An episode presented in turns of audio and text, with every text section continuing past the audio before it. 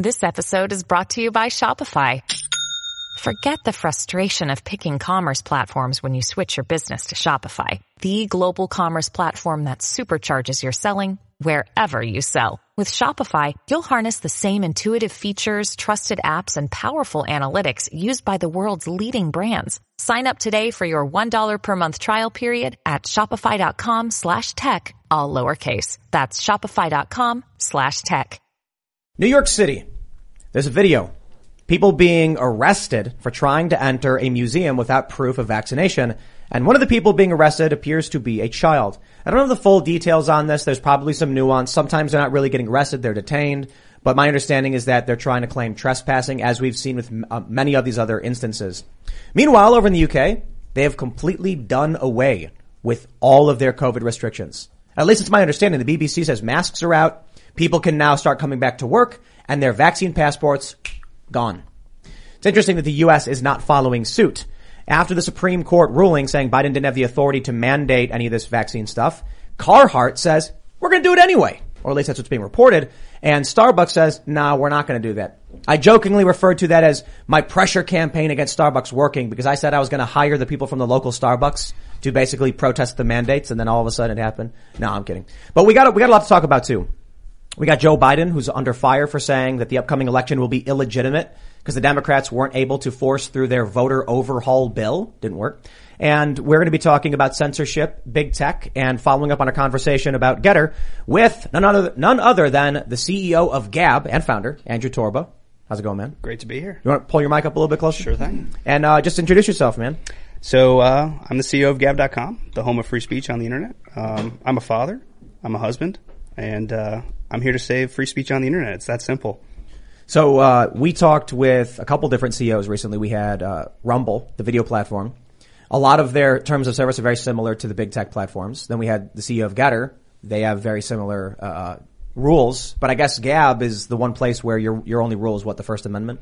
Yeah, I actually brought a, a copy of our terms of service right here right? Aha. So if you want, It's a pocket if you want me to read it, um, you know, Congress shall make no law representing an establishment of religion or prohibiting the free exercise of or abridgment of the freedom of speech, right? So it's really that simple. If it's allowed by the First Amendment, it is allowed on Gab. All right. Well, there's, there's a lot we gotta, we, we got we gotta break down in that one. And there's a lot of history about what, what has happened to Gab with, with institutions and censorship and all that stuff that you guys have been targeted with. So we'll get into all that. So thanks for coming, man. Sure. Plus, plus the news in general. Plus we got, uh, uh we got Luke here. I was hoping you would take out a piece of paper that would say I could do whatever I want. I would have appreciated that one. Uh, before we begin, I definitely want to shout out everyone in the house who participated in our first jujitsu class.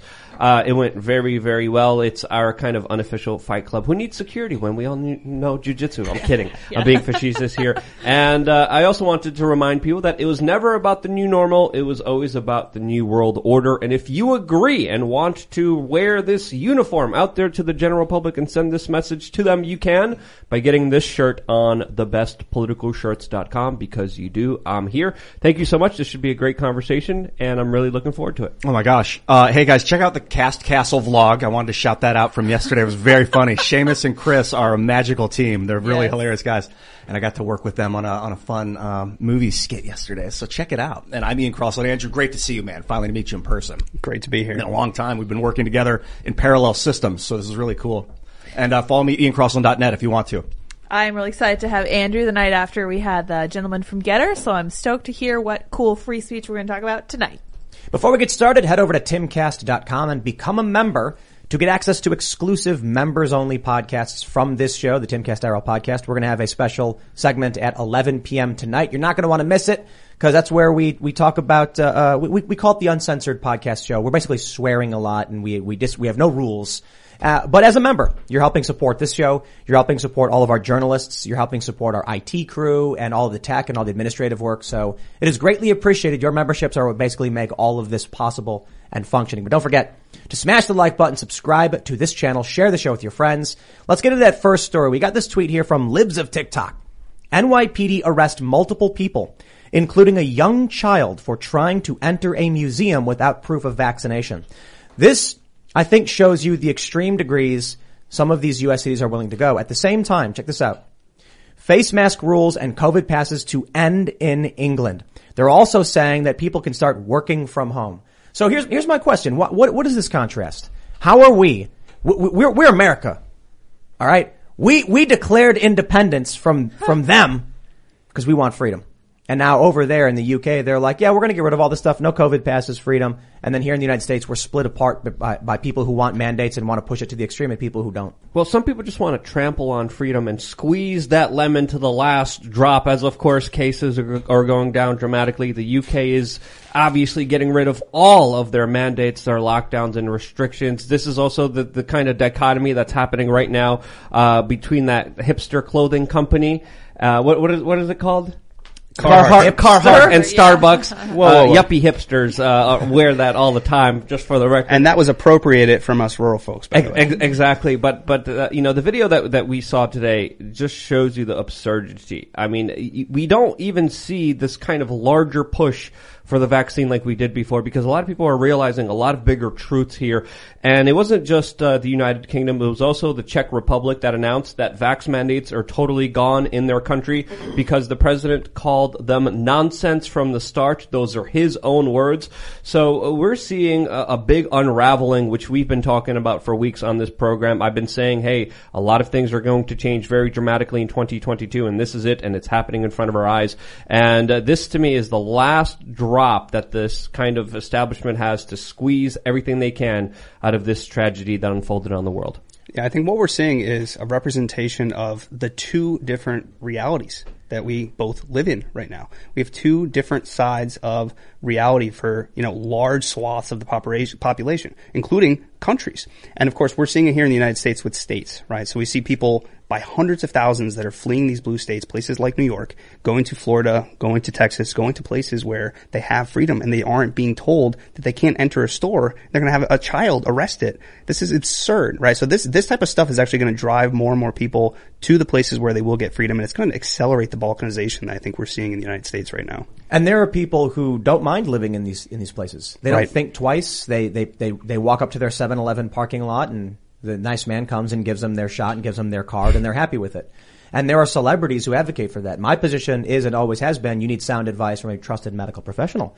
Hey, that's what YouTube says you're supposed to say. Yet for some reason, there are high profile celebrities who advocate for you to not do that, but to just go into a 7-Eleven parking lot, which is the craziest thing to me. But hey, hey, hey, look, you know what? My position is live and let live.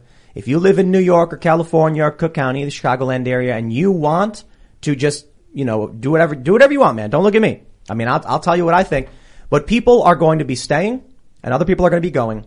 And that, that hyperpolarization we've seen in this country, you mentioned balkanization, mm-hmm. this is accelerating it. Yeah, I think it's inevitable, right?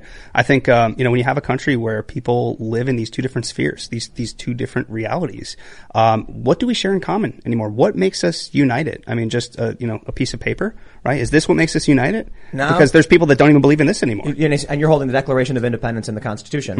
But I, and, I, and I'll point this out.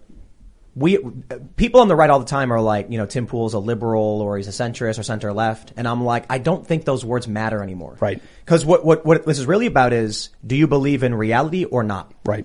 You you can have a bunch of views on on religion that I don't have, but we both look at the news, we both break things down and say, hey, this thing is true and this thing isn't. Right? Censorship, it's happening. We both uh, are more likely to believe in aspects of freedom that the left will completely ignore or disregard, Right. even if we have some disagreements. The left believes, I, I quote unquote, the left, you know, the, the establishment left. They believe outright falsehoods, and they like almost. It's almost like they want to. I kinda- RussiaGate for years, Jussie Smollett, Covington, all of these things that should stop and give you pause and be like, maybe that's not correct. So we have a ton of people on this show. Just so happens that it is more so the the, the uh, colloquial right, and it's not that we're politically right wing on this show. Certainly, we all have varying opinions, but it's because we all agree on what's true. So I don't know what left and right even means at this point, but there, if there are two groups of people that completely view the world in two different ways, they're not going to work I, together. I feel like it's more nuanced than do you do you believe in reality or not? More that it's more the question is how do you perceive reality? And it's different for every individual. Although it seems like it's 50-50 ish. Like most people kind of see reality in a certain way. Similarly, in another group, I don't even think it's that No, no, simple that but- it's two groups. but I think it's so many different groups of people. I, I see what you're saying, but what I mean specifically is RussiaGate was fake. Donald Trump did not collude with Russia. That was a false narrative from the press. And there Seems are to be fake, yeah. Seems to be. No, it's definitively fake. From what the proof, from the evidence we've see, well, I've seen, it seems to be. I'm not going to lay my hat on any of this. that's, I, I, I think that's, I think that's, that's actually smart of you because you, you, you haven't done the research I've done. I, I can, I can definitively say I've seen enough that beyond a reasonable doubt, it is true. Trump did not do this. For you, you trust me. You've seen some stuff. Good point. So that's, that's, that's actually a fair assessment. But if you're someone who says after five years of all the lies, how much did they spend on the Mueller investigation? It pulls up nothing. Then they lie about the Ukraine phone call. They lie about everything Trump does. At a certain point, if you still believe that and you still believe them, it has to be willful. Right. I think ultimately what we're seeing here is what is actual reality, right? What, what, where reality exists and then what is the reality that the establishment regime wants us to believe exists, right? And in, in the reality that exists is the truth. And in that reality, if you separate the Democrat versus Republican stuff and you just talk about, you know, basic facts of life, most people Does Monday at the office feel like a storm? Not with Microsoft Copilot. That feeling when Copilot gets everyone up to speed instantly? It's sunny again. When Copilot simplifies complex data so your teams can act, that sun's shining on a beach. And when Copilot uncovers hidden insights, you're on that beach with your people and you find buried treasure. That's Microsoft Copilot. Learn more at Microsoft.com slash AI for all. Whether you're Democrat or Republic, you want to provide for your family, you want to protect your family, you want to live in a safe society where you can go to the store without having your child arrested, right? I think Democrat or Republican, I think we can agree on that type of stuff. And this divide that they, this, this illusion that they have, they're the uniparty. They share the values. They have a unified objective. The regime is against us. It's us versus the regime. It's not Democrat versus Republican because ultimately when you break down what you know, Democrats and Republicans as human beings. It's human beings versus these technocratic tyrants, right? That is the ultimate, you know, dichotomy here of what's going on. Absolutely. It's right. It's- it's- Whatever it's- looks is it's like absolutely, I look right at it It's, saying, it's, it's absolutely it's, it's, it's either you believe in freedom or, or the subjugation of the free human spirit and there are still some people holding out but i would say by and large i think a lot of people are realizing that they were scammed that they were lied to that they were not being told the truth these this video that we just saw happened in new york city the well, we should, we should play it, to be honest. yeah, yeah. Well, there's uh, cursing. talking we'll there's play. there's Oh, wow. cursing No, in there, so I'll- we I'll- might have I'll to I'll cut mute the it. audio. But but this is video of of activists doing the sit-ins that we literally saw decades ago, when of course segregation was legal here in the United States. Discrimination based on people's own personal medical advice is absolutely deplorable. It's a disgusting policy that the NYPD is willingly carrying out on behests of the state. And there's also reports that uh, the mother of this child also had CPS called on her. So it does seem like the state is trying to punish all these individuals, all these activists standing up for their personal liberty, for their individual right to be able to participate in society without needing to get government permission. A domestic passport system is absolutely insane and these people are trying to institutionalize it and luckily that battle has been lost. I think the, the, the big domino, which is the United Kingdom has fallen. More dominoes will fall from here. And when you look at the numbers, especially when it comes to cases, the UK, when it comes to cases, it looks like it's about one week ahead of the United States. So, and, and right now in the UK, the cases are dramatically going down and a lot of people expect the cases to go down in the United States because, and, and when that happens, this whole game is going to be unraveled to the, to the American public. How mad do you think people are going to be when they were like, they said wear masks, they said get, they said get vaxxed, they said get two shots, get three shots, they still locked us down, and then after we did everything they asked, they just release all the lockdowns and everyone who disobeyed gets to freely participate. They're, they're going to Think about the awakening. Think about the awakening of that though. If you're someone who got, you know, the fourth booster and wore the mask every day and stayed home and locked down and all that stuff, and all of a sudden this all ends, what does that do to your psyche, right? I don't know, man. I, you'd think at this point people would be like, maybe I shouldn't trust the establishment narrative, but they just keep doing it. Well, I think this is the red pill moment. This is it. it it's like an evolutionary necessity that people are exposed to tr- the reality. And it happened to me in 2005 because I was on the internet making videos and people were like, Hey, did you know about the Federal Reserve? Did you know about the military industrial complex? And these were like new words to me. I was like, well, no, but tell me. Oh my gosh. Hey everyone. They're like, Ian, you're crazy. But now it's, it, it's, you cannot deny when, when the people are injecting you or forcing you to, coercing you to inject yourself and then you find out that fill in the blank, you might go nuts. Well, you find out that it, you know, in the UK, the Vax passport's done. Yeah. So the, there were people who were told, if you want to participate and go to bars and restaurants, you have to do this. And they said, okay. And now, a few months later, they go, actually, nah, scrap it. Actually, it's a less People are lethal probably variant. like, it's, it's not about that. For me, it's not about the science. It's not about the medical stuff. That's, but that's your personal business. It's the people who are told, if you want to go out to eat, you have to do what we tell you to do. And they did. I don't care if it's wear a fuzzy hat or get a vaccine. The point is, the people who obeyed the government ultimately end up realizing they shouldn't have. That they should have done what was right for them. And if that means going to a doctor, and you know, we've had a lot of people on the show who have been vaccinated. They're older, Yeah. and their doctors advised it. There's a lot of people who probably don't care about this, and that's the the other important thing. You're going to see a lot of people on the left being like, "Oh, they're so worked up." No, no, I recognize that a good portion of people probably went to their doctor, got a vaccine, and said, "Have a nice day," and never thought twice. But there are a lot of people who are who are just doing whatever they're told by the state when they realize. there- I'll give you an example. There's that that guy in a store stalking a woman, screaming, "Is anyone else mad that we all have to wear masks and she isn't wearing one?" Mm-hmm.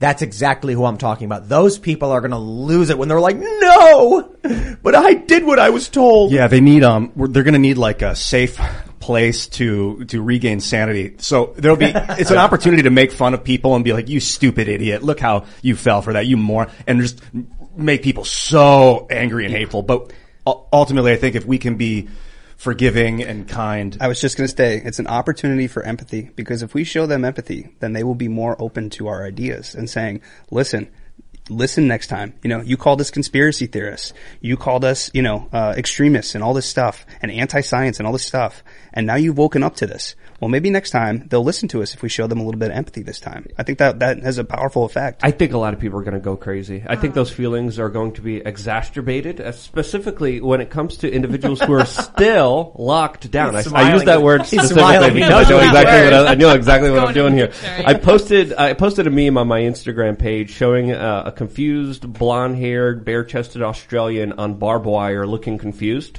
and it says Australians watching the UK remove all mask mandates. And, and there, there's going to be a feeling in Australia, in the Netherlands, being like, why are we still doing this when the rest of the world didn't do this? And I truly do believe what Florida did during this entire saga was absolutely crucial when it came to defeating the mandates and lockdowns here in the United States. If it wasn't for Florida, if it wasn't for Governor DeSantis, Texas followed him. Other states followed his lead, specifically saying, we're not even going to implement this here in the first place. And because of that, this is why I think it wasn't, uh, you know, set into play all throughout the United States because of him standing up and saying no. Other states are saying no right now. Other countries are saying no right now, and other countries are going to be looking on, be like, hey, they get to have some freedom. We want some of that too. Let's see what happens with Carhartt. BBC reports Carhartt facing calls for boycott over vaccine mandates.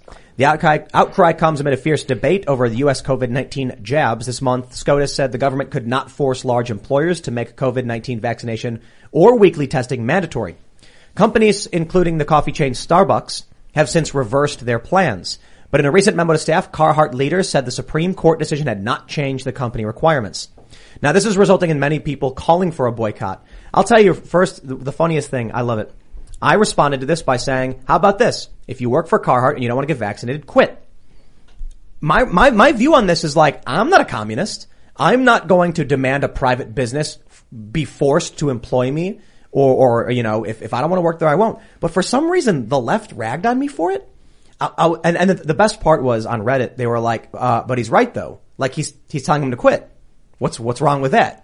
Yeah, I don't think there's any actual principle for the most part behind what Carhartt is doing and behind what people, uh, uh, the, the, the establishment left and, and pro mandate people believe. It's all tribal. If they can make fun of someone, quote unquote, on the right, they'll do it, even if they, they should be agreeing with it. Now, as for Carhartt, the company, what do you think? You think they're going to lose money on this deal? Listen, I know Carhartt because 90% of my wardrobe is Carhartt, You're right? not wearing Carhartt now, though. Oh no, absolutely not. No, we're- in Milwaukee tonight, right? Otherwise, it would have been, right? You can ask my wife; she'll confirm this. Is about ninety percent of my wardrobe is Carhartt. You know, it's it's rural, rugged, blue collar people, working class people who are by and large anti-vaccine mandates. So it's total, it's an example of total tone deafness from a corporation about their core target demographic. And that is a real problem. And it's a problem for us too because we can't just boycott everything, right? There, you know, what am I going to go do? I'm going to take all my Carhartt clothes now and, you know, burn them in the fire pit. Like, Dance you know, around naked. Right. It's like, you know, I, I love my Carhartt stuff and it's, it's, it's, it really breaks my heart that they're doing this. But, um, you know, at the same time, it's, it's almost like, where are the options, right? You know, where's the non-woke company, uh, out there? And it's like, it's almost like everywhere you turn, it's, it's every single corporation. You cannot escape it. Strangely, Starbucks, check this out from people, drops COVID vaccine and testing requirements for employees after Supreme Court ruling. Out, so, so I live in West Virginia, not too far away from where we do this production. And, uh, I went to a coffee shop with my girlfriend. We wanted to go shop local. And so we went to this local shop with a big sign on the door saying you had to wear a mask. And I look behind me and it's like hundred feet away. It's, it's longer than that. It's across the street. And I'm like, there's a Starbucks right there. They have no mask mandate.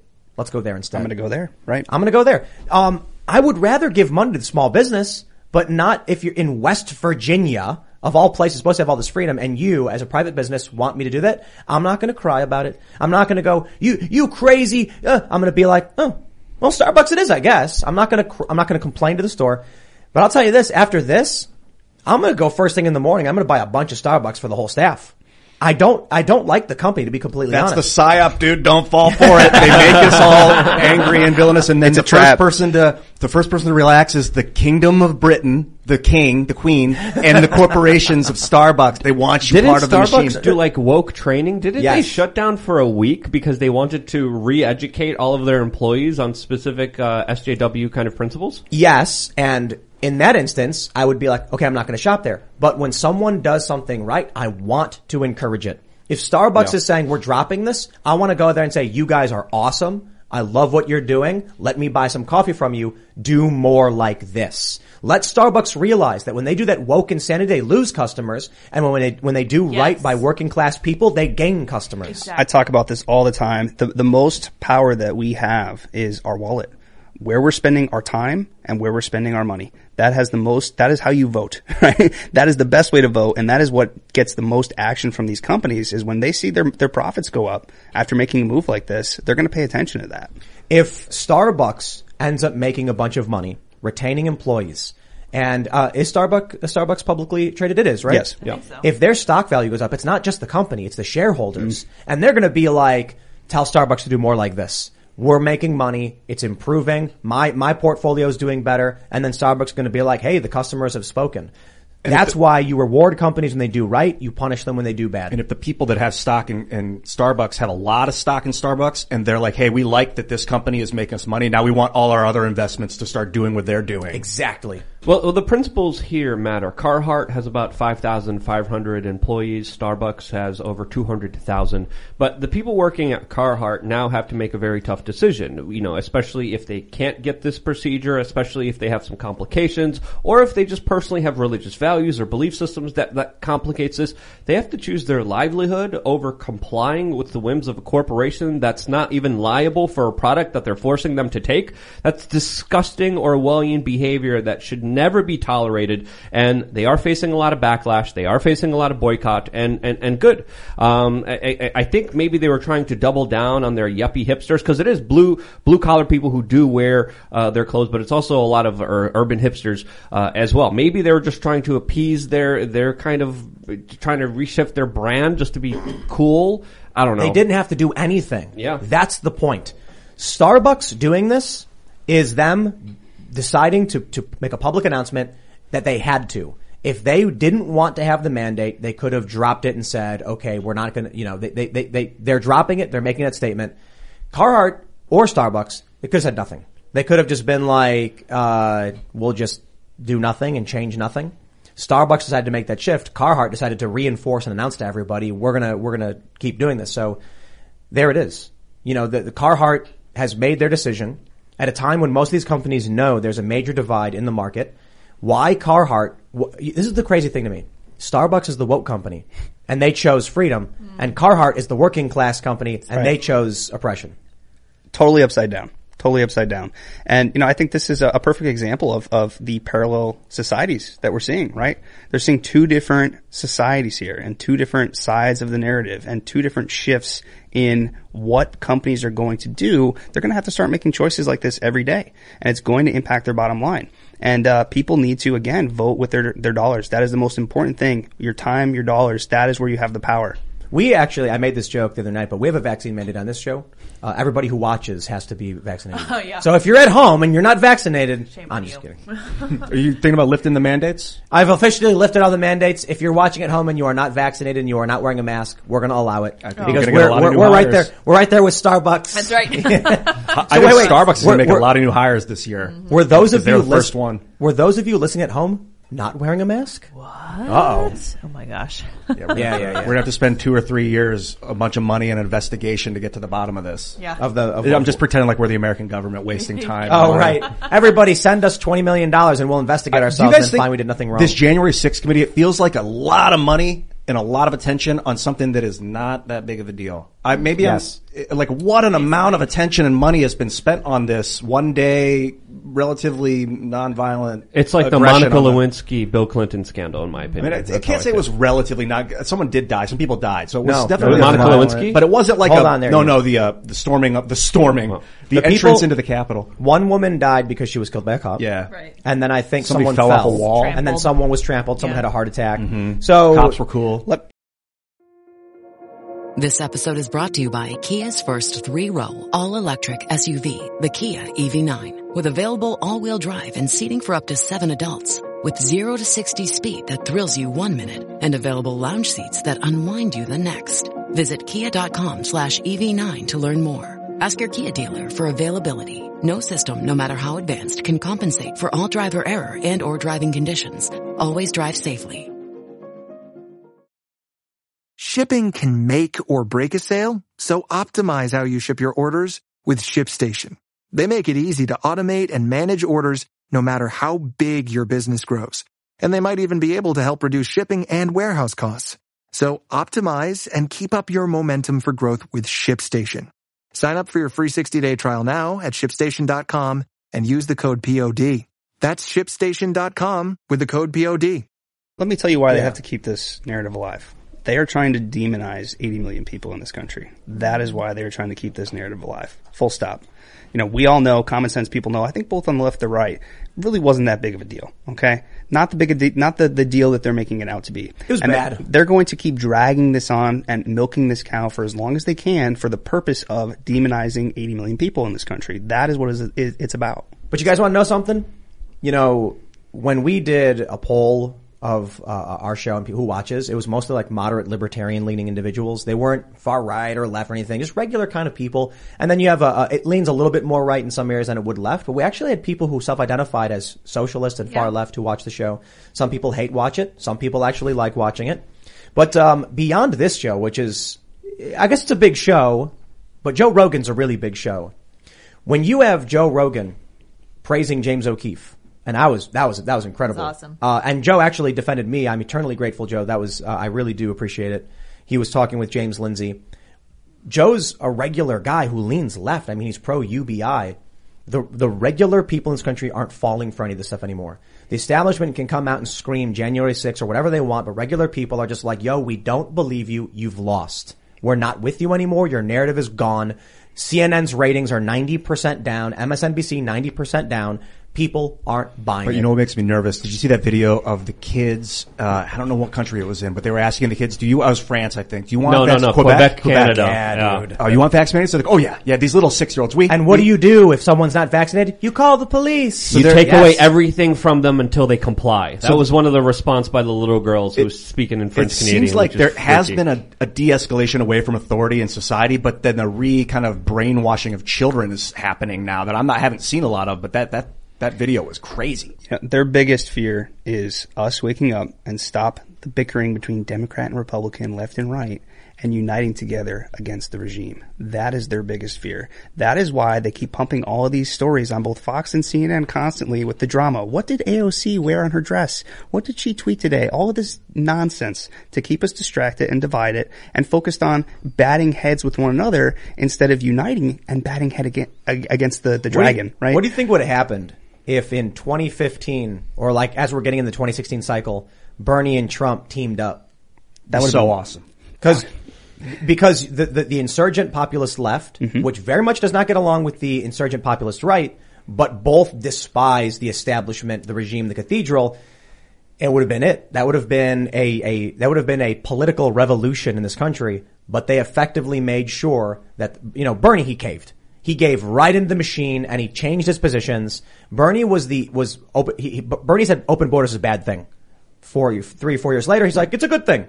If Bernie stuck to his, his positions and actually worked with, with the right and the right was willing to work with him, the establishment would have been, would have been wiped out. But they're holding on by a thread with this Biden guy who can't think straight. And it's, and it's sad. It is. Let, let's, let's do this. Let's, let's talk about this. Let's get into this. We have this story from the Wall Street Journal. Biden draws criticism after raising prospect of illegitimate 2022 election. White House says president wasn't casting doubt on midterm results. Let's, let's not waste time. Joe Biden was asked about not getting through two bills which would overhaul the U.S. election system. He then said that he thinks in, he, he, the election in November would be illegitimate, which is an insane thing to say. Because if these bills have not been voted in now, then what's he saying about the 2020 election? Hmm. Well, Jen Psaki comes out and she goes, let me be clear. He wasn't saying that the election would be illegitimate. He's saying what Trump did, blah, blah, blah. Because then Kamala Harris comes out and she goes, hold on there, let me finish. The election will be, and then she basically backed up uh, Joe Biden. Joe Biden and Kamala Harris have pushed the idea that the election will not be free and fair because they did not get through their complete voter overhaul. Wow. It's like a child screaming when they don't get a candy bar. How But about this? But he's the president. Mm. How, how, yes, absolutely. You want, and you want to talk about Trump arguing about voter fraud and stuff too. I'm not going to play these games. You can't come out and ban on YouTube discussion of Donald Trump's opinions and then not, so, so hold on there a minute. YouTube, I certainly hope you start enforcing this against all of the Biden supporters who are going to be saying this stupid nonsense. So they say they don't want you to say that certain elections in the past have had, have been rigged or whatever. That's kind of part of YouTube's uh, events. But This is what about future election. future of elections is okay to, to say, hey, It's maybe only- they're- Ian, it's that- only it's one demoralizing to say that Yeah. stuff though. For the president to be like, this election's not going to be any good. Upcoming people won't vote if you say that, dude. That- so don't say that. Ex- I agree. And uh, I, as well as many others, have been critical of Trump and many Trump supporters for telling people that there's effectively, you know, by pushing the fraud narrative, it tells people not to bother. And then you see what happens in Georgia when the Democrats end up winning two seats they should not have won. But there were people outside who were saying there's no point, why bother? And it's like, mm, you need to go vote, man. More importantly, you need to vote in the primaries. You got to vote in all your local elections. And then you got to make sure the establishment uniparty types are removed. And this is our opportunity. I have a feeling come, you know, next, uh, December, I'm going to be very, very disappointed. But, you know, for the time being, I'm going to be like, guys, primary everyone. Democrat, Republican, primary them all. And if you don't like any of that, vote Mises Caucus. I, I think they see what's coming, right? They see that the midterms are going to be a total washout because people are not happy with Biden's policies. His approval rating is in the tanks. So they know the numbers. They have this internal data. So they're trying to see this narrative now and they're going to be talking about this and pushing it for the next year so that when it happens, they can pull their whole Russiagate nonsense again. Well, this, the, the election was stolen. Somebody did something and they might, they might point at Gab, by the way, because we have, you know, almost a hundred candidates in the 2022 race on our site that are organizing, raising money, building communities, etc. And I think we're going to be an underdog for this for this race, and we make it blamed for the the red wave that is coming. I have never said Donald Trump won the 2022, 2022 election. I have said in 2020, like in May and October, people are bringing this up, that Trump was right about certain issues pertaining to fraud, but that was before an election took place and there was like CNN reporting on fraud and stuff, but not widespread fraud. I have no problem arguing with people like Steve Bannon, having those debates. And now we're at a point where the Democrats pulling a complete 180 and doing everything they complained Republicans were doing. And that's why I'm just like, you can't gaslight me. You can have this conversation. I can look into this. I can ask for evidence. But then when you come out and try and make, you think I'm stupid enough to believe that after a year or longer of you saying all of these things about Trump, then you start saying them, Sorry, it literally can't work. You must believe these people are dumb as a box of rocks. Unfortunately, some people are very dumb, but the narrative is not going to work anymore. This is, this is, this is also going to be a red pill moment for a lot of people. They're going to be like, wait a minute. Aren't the Democrats the ones claiming Trump was lying about fraud and then Trump claimed he won and now they're already starting to push that same exact narrative? Yes, because they're liars. I think people are going to wake up to this and be like, hey, maybe the media's lying to me. I hope more people do, to be honest. I got. I feel like the uh, the, the brain of the American country got in, infected by like a parasite when the Federal Reserve performed their coup in 1913, and now it's like I love. I'm looking at it like it's my wife who has a parasite in her brain, and I'm like, I love you. You are everything to me, but it's not her anymore. It's something else now. But I still love the corporeal form. What am I supposed to do? I want to extract the parasite. I want to re- reduce the Federal Reserve and and create a new economy. The best way to do that is by getting into things like Bitcoin. That and that is why they're freaking out. You see them starting to see this narrative right now. Hillary's coming out. Even Trump has come out against Bitcoin. Yep. Right? Why is that? Right? So people should start looking into that because the way you know I was talking about this before we started the show. Bitcoin is free speech money. Bitcoin is the only reason that Gab still exists right now because in 2019 when we got banned from everything, payment processors, PayPal, everything, we were still able to accept Bitcoin. We didn't need permission from any bank. We didn't need permission from any corporation or any government to do that. That is how we take down the Federal Reserve. That woman is a succubus, Ian, and, uh, just be careful. Watch out. She's gonna take everything from you, including all of your money, but She leave you indebted forever. too. Okay, I'm sorry. she still represents a great idea that should be protected at all costs. But to, to go on this kind of uh, area when it comes to cryptocurrencies, I think this is why countries like Venezuela and Russia have been talking about developing their own cryptocurrencies. The U.S. Federal Reserve is also hinting that they may just create FedCoin.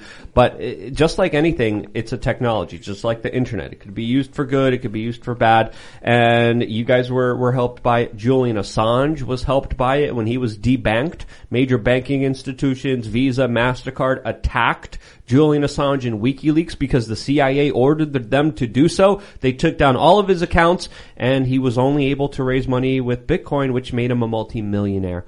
So, you know, everything has a karmic way of working out in the world. And I think whether it's, it's a PSYOP or not a PSYOP, cryptocurrency does represent a possibility of freeing people just like the internet did. We just have to hope it doesn't get corrupted. It is like the monetary version of a free speech network. Correct. It Yep. is people's ability to bypass the establishment, their controls, their narratives. What I love most about Bitcoin is the stories about really weird and gross people who became millionaires and billionaires. It's just like the dude in 2011 who was like, I need a, I need a decentralized and, you know, secret currency to use. For what reason, I wonder? And now they're rich. Dude, I had a guy sleeping on my couch who's a billionaire right now. I'm not even joking. With a B, and he was a bum. He was eating my macaroni and cheese, like microwavable, and and I, And then, I be- shouts out to you. I I have I, I I'm still shocked. People know exactly who I'm talking about. The dude was a like he. w- I, I was just like, dude, you know, I, I let back back in the day, you know, if someone needed to stay somewhere, I was like, yeah, I stay at my place. This dude was overstaying his welcome like a mother. He was. I was like, dude, you know, maybe you could go stay at did he someone pay you else's back? house. Sounds like he's I got don't time want- to I don't pay want back with payback. interest, bro. He Remember- didn't, times he- 10. He didn't pay me back. remember when Max Keiser, I think it was, gave Alex Jones 10,000 Bitcoin? I was there. You know, they say oh, Bitcoin is man. decentralized, but if you're at the top of it looking down at the blockchain, you're basically looking at a centralized system of nodes. So it's really centralized. Not necessarily, no. No. They're, they at this point, you know, over this many years, right, it has become so decentralized. And that is, that is why, you know, China has tried to, to overtake it with the mining and stuff, and they haven't been successful, right? Every attempt to take down Bitcoin, every time there's an article that comes out, Bitcoin is dead. Oh, it's tanking now. It's dead this time. How, you know, there's actually a website that tracks this. It's been like hundreds of times over the past 13 years or what, whatever it is. That, the reason that I trust Bitcoin so much is not only because it saved my own business, but also because no central authority controls it. There's not one government, and there, by the way, there are countries now, entire countries that are adopting Bitcoin, which is really telling. And when I see the establishment, you know, both the left and the right coming out and attacking it, that's when I know that it is the real deal. Um, you know, it is absolutely decentralized and it is absolutely the only one that is decentralized. I'm a Bitcoin maximalist myself. I believe that Bitcoin is the thing that is going to end these things like the central bankers, the Federal Reserve, all these things. I think it's a matter of time. Yeah, El Salvador uh, implemented it Correct. as their kind of national currency, and the World Bank and the IMF started attacking them because of it. Yes. Oh, yeah. And, and now they're doing financially, you know, better than they were before. They're allowing people to, to of course, have the ability to transact with each other with cryptocurrency in a non-centralized way. What, what Venezuela and Russia have been developing is literally track, trace, and database surveillance Correct. coins. Uh, what El Salvador has been doing is completely different, and it's going to be a very important case in looking at how this is implemented on a national scale and the larger effects that it's going to have on their markets, which is truly fascinating. I was thinking about going down there and investigating it and possibly even moving down there. They're creating uh, a tax-free uh, business zone as well, which some people are saying is going to be the next kind of Singapore. Who knows if it will, if it won't, if Bitcoin will crash. No one knows. No one can predict that, but it certainly is providing a lot of opportunities outside of the mainline establishment system, which I think is absolutely great. Just an aside, some people are saying Twitter is down. Yeah, I pulled that's up what my I'm phone. at. I can't. Yeah. I can't check Twitter Hey, now. Gab is not. Let me take you do. Let me take this opportunity to tell you Gab.com. Gab is up and running. Well, so, you know, with Biden making all of these statements, them trying to walk it back, Kamala Harris doubling down, hopefully this double standard is, is a big smack in the face, figuratively, to a lot of people, among many other things, among the, the COVID lockdowns and the vaccine passports and, and, and all of that stuff. I just, I, I don't, I don't know if I should be as hopeful that people pay attention because when, uh, a good example is when Lauren Boebert tweeted that Biden said Trina not a Shabbat pressure. She said Biden never, you know, fulfilled his promise on Trina not a Shabbat pressure. The left's response was her brain broke. What is she trying to say? Because they don't actually listen to what Joe Biden says. So if Joe Biden comes out and says this, they probably did not hear it. Only we did because we're the ones paying attention. So you have people in this country who don't pay attention to what's going on and then go vote. And then you have people who do pay attention and they're called conspiracy theorists. Yeah. Well, that's the problem of censorship and echo chambers of people just following the same voices, the same ideas, the same kind of viewpoints, just regurgitated to them with different kind of uh, points with them. But but essentially, they're they're just regurgitating the same thing, doubling down and be becoming more radicalized. Uh, this is why censorship needs to be pushed back at all costs. And uh, I mean, you're here. I have a lot of questions I want to ask Well, you, especially about your algorithm. But we could save that. For, No, no, let's let's, later. let's do it right now. We, I mean, we're talking about so so we were just talking about how Joe Biden can come out and claim the the, the upcoming election is going to be illegitimate, but YouTube bans and censors those conversations. Twitter censored information on on Hunter Biden's laptop, which would have changed the results of the election. Facebook did the same thing.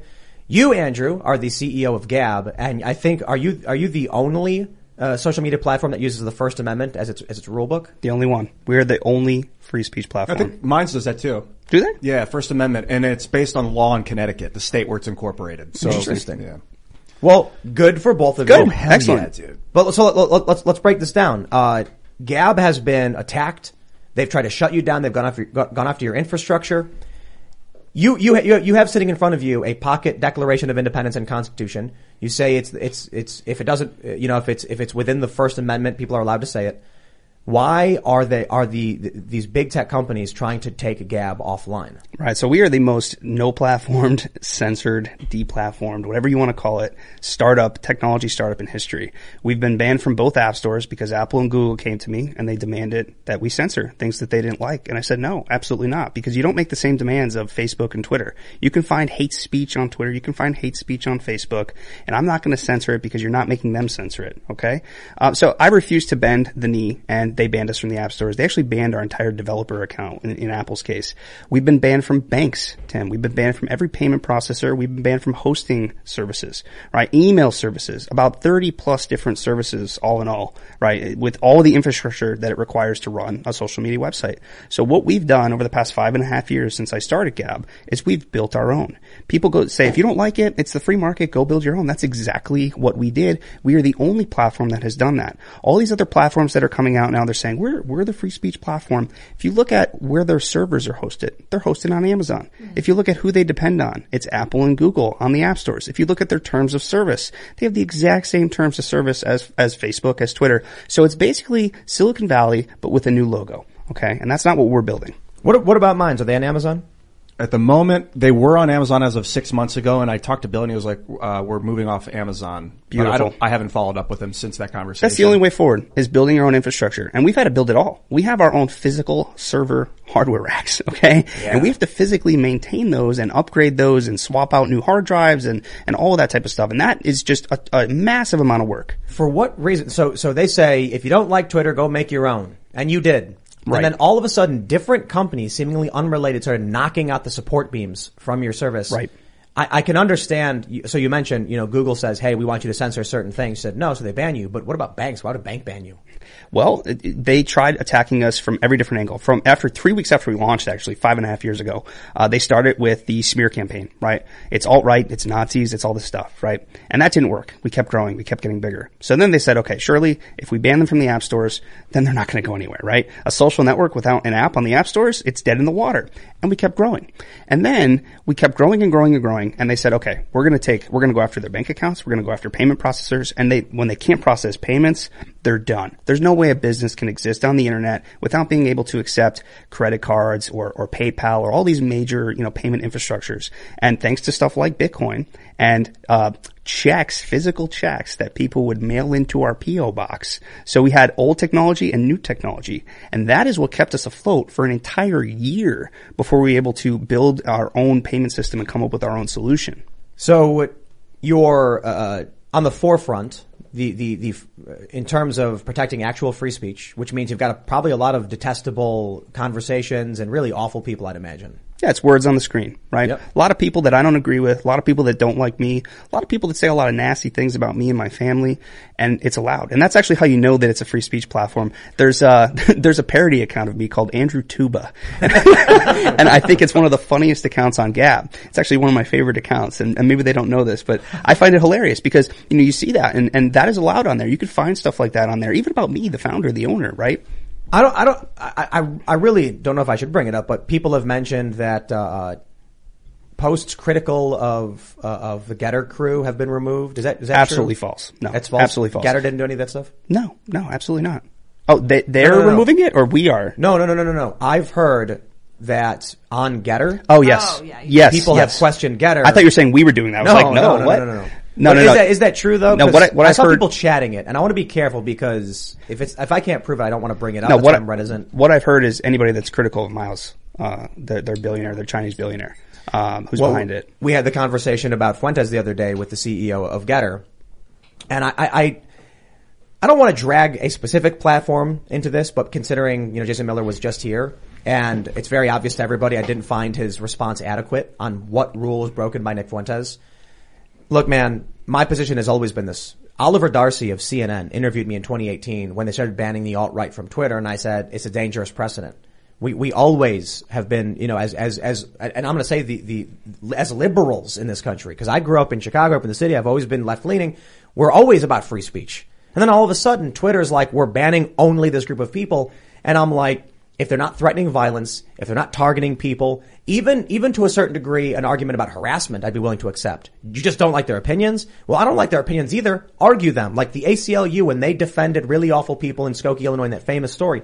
Now they're all not doing it. They're backing away. They're all going full authoritarian. With the Lucky Land slots, you can get lucky just about anywhere. This is your captain speaking. Uh, we've got clear runway and the weather's fine, but we're just going to circle up here a while and uh, get lucky. No, no, nothing like that. It's just these cash prizes add up quick. So I suggest you sit back, keep your tray table upright, and start getting lucky.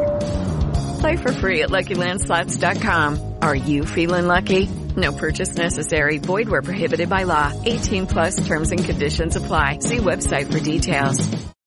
Hello, it is Ryan, and I was on a flight the other day playing one of my favorite social spin slot games on ChumbaCasino.com. I looked over the person sitting next to me, and you know what they were doing?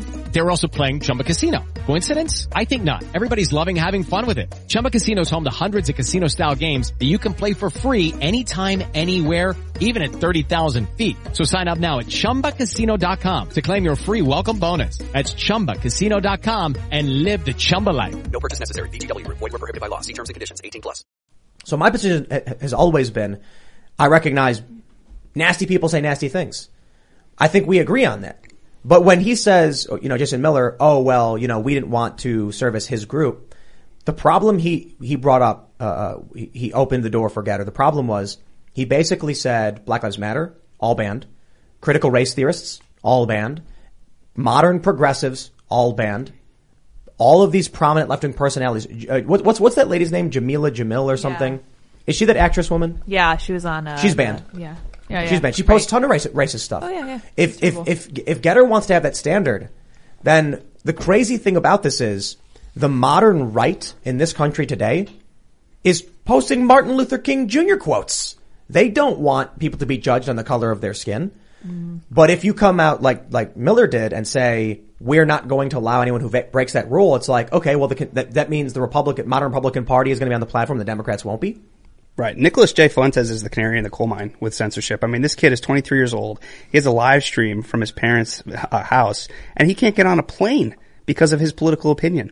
He, he can't access, you know, he's, he's probably just as banned as we are, uh, in terms of platforms. Now, of course, you can find him on Gab, unlike Gettr. And, you know, Jason's answer is just totally unacceptable. You look at, uh, Gettr's terms of service and they ban hate speech and they make these arbitrary decisions like banning Nick Fuentes and banning people like John Miller even, uh, you know, th- with no reason and no recourse and no adjudication.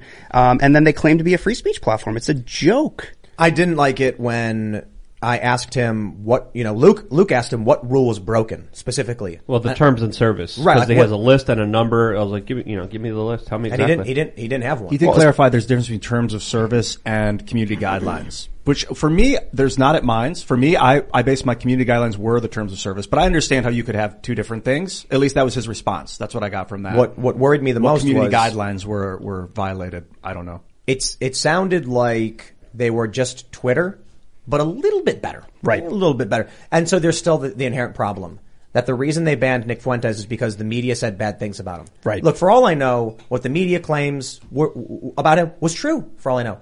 However, I don't really trust the media, so I'm not going to just blindly be like, oh, okay, you banned him because CNN wrote an article. I'm going to be like, uh, you're going to have to show me some hard proof because the media doesn't have any credibility right now. He didn't have it. He couldn't give me a specific example. He couldn't give me, there, there was not even a philosophical reason. It was just, you know, Fuentes said something about who, who are groypers here. And so then I asked him what a groyper was and he didn't seem to know that either. And so my, my view is if you're going to ban someone, stand by it, be proud of it, and not be able to explain what went wrong. How am I supposed to trust your platform? You know, if he had come out and said, we banned him because we believe that Apple and Google would remove us from the stores if we had him on the platform, I would have respected that, right? But you know, Jason is is a, a, a political strategist. That's what he does. He's not a technologist. He he doesn't know how to run a social media company, and frankly, he's in over his head. I think it's obvious after last night, right? Uh, you know, what these people are doing is they're really trying to subvert the work that I've been doing for five and a half years and the work that we've been doing at Gab. And it's really it's us versus the billionaires. So you know, you have uh, uh, Miles Guo, who is the Chinese billionaire behind Gettr. You have Peter Thiel, who's behind Rumber, Rumble, and you have Rebecca Mercer and the Mercer family, who's behind uh, Parler. What about Minds?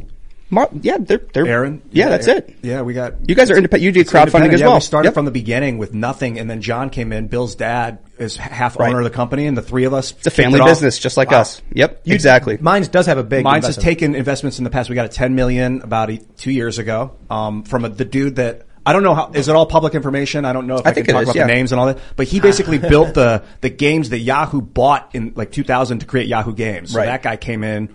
Um, we had uh, the guy from Overstock. The, Yeah, he's the he's a, he's previous a billionaire, owner, isn't he? That Right, coming right. with six million about four years ago. But that's I think other than that, it's just we crowdfunded a million bucks. Yeah, so that's um, what that's what we did. We did regulation crowdfunding. So our users, a, a nice chunk of our users, are actually stockholders in Gab. So they have a piece of the pie, and, and they're our biggest advocates, right? Um, and and outside of that, we're funded by you know our Gab Pro subscriptions, merchandise, you know stuff like this hat, um, and we now have advertisement. But you know we're not tracking you creepily like Facebook and stuff. Did you guys ever have any big funders coming your way and try to say, "Hey, we're going to give you this money if you do this"? And are you willing or able to disclose the largest f- kind of funder? Is there one guy who's like a millionaire that gave you guys a million dollars? Is or you know you don't have to answer it, but I'm just curious. I think our average investment was uh, thousand dollars for our regulation crowdfunding offerings. We did have a few bigger angel investors who, and by the way, all these people are users on the site um, who put in, I think, maybe hundred thousand dollars or something as a part of that overall round of crowdfunding. But anybody was able to invest, I think, as low as two hundred dollars. This was back in 2017, 2018. Um, we have had people that have come to me and have tried to tempt me with money. Absolutely. I've had, you know, big hedge fund guys and, and a lot of names that a lot of people would recognize if I said them. I'm not going to do that. But, you know, essentially the deal was you have to start banning certain things and you have to start doing things a little bit differently and we have to pivot on certain things. And I said, unacceptable unacceptable because the thing that I, I'm not doing this for money. This is my life's work. I am doing this so that when my children get older, uh, they have the ability to speak freely on the internet. I want to ensure that my kids have the same, and your kids, by the way, and your kids have the same freedoms that we all grew up with in this country. That is why I do what I do, period. Was there ever one person that gave over a million dollars? You don't have to disclose who they No, no, there was never one person that gave over a million. No. I want to tell you why you, you get those people coming to you making demands. I was thinking about this. I'm probably missing a few pieces of the puzzle, but 30 years ago, before the internet, before cell phones, and 50 years ago and beyond, radio, television, even newspapers allowed the, the powerful interests to homogenize morality and culture, society. So 30 years ago, you have a handful of TV channels and a growing influence around, you know, cable was getting more popular since the 80s. But, uh, let's go back to the 70s, right? You have a handful of channels, maybe like what, five? And so if these five channels decide a certain idea was unacceptable and they wouldn't put it on TV anymore, they wouldn't platform it, those ideas would start to die off. People would fall in line with, whatever the mainstream opinion was because they want to fit in and don't want to be ostracized. With the rise of the internet, now subcultures that the establishment elites might not like are able to persist because they can build their own communities and survive outside of that ecosystem by finding like-minded individuals. This actually happened in the 70s. Uh, it's called the rural purge, the rural TV purge, where there were all these shows like Green Acres and, and, and wholesome TV shows about rural life and rural living. Those were all purged all at once from all those major networks because they didn't want those ideas anymore. They wanted people migrating to the cities where they can control them and atomize them like we're seeing our society become today. So now, as the internet expands and different platforms emerge, control of social media, control of these websites allows them to rehomogenize. Are you familiar with the dead internet theory? No, what's this? This is, it's, it's actually a really scary story. But the, and it's actually really simple. The idea is that the internet died a decade ago and that everything you're encountering now on the internet is bots. Most people don't post anything. Right. Most comments you see are, are algorithmic, are, are bots and, and manipulation. And the internet is actually not a free and open space. It's just a controlled. I can talk about this big time. So this Yeah. this is called the one percent rule. So one percent of any given online community on the internet, whether that's Facebook, Twitter, Reddit, whatever it is, Gab, one percent of people are creating content. Nine percent are engaging, meaning they're liking, they're commenting, they're sharing. Ninety percent of people are passively consuming content, right? So that is where most of the social engineering that these platforms are doing is going on. The passive engagement, the passive people that are just scrolling the feed and looking at information. They want to decide what you're seeing in those feeds. And they are socially conditioning and socially engineering people to have the values that they want them to have, to vote the way that they want them to have. You know, I was living and working in Silicon Valley and I saw this stuff firsthand. And I said, this has got to stop. Someone's got to do something about this. There has to be another way to do this. And that's what inspired me to do what I'm doing. I, somebody had to do it and I was going to do it. Real quick, the 1% rule is part of this, Mm-hmm. but dead internet theory is basically that we're all under the boot. Right. That th- there is no 1% anymore. That it used to be 1% we're producing everything and 99% we're, we're watching. But now it's that when you go on Reddit and read a comment, it was made by a machine. It's a bot. Yeah. Yep. That's Yeah. ARPA built the internet. That's that's government, military. It's military tech, the internet. So it's not too far out there. And there's a lot of admitted government sock puppet accounts that are meant to, of course, have psychological warfare impact on the internet to push certain agendas out there. I've been speaking about this for so long, uh, but specifically, uh, you know, the algorithms not only create, you know, echo chambers, they can not only create emotions, but they shape belief systems. Correct. And uh, that's why I wanted to ask you about your algorithm. Do you have an algorithm?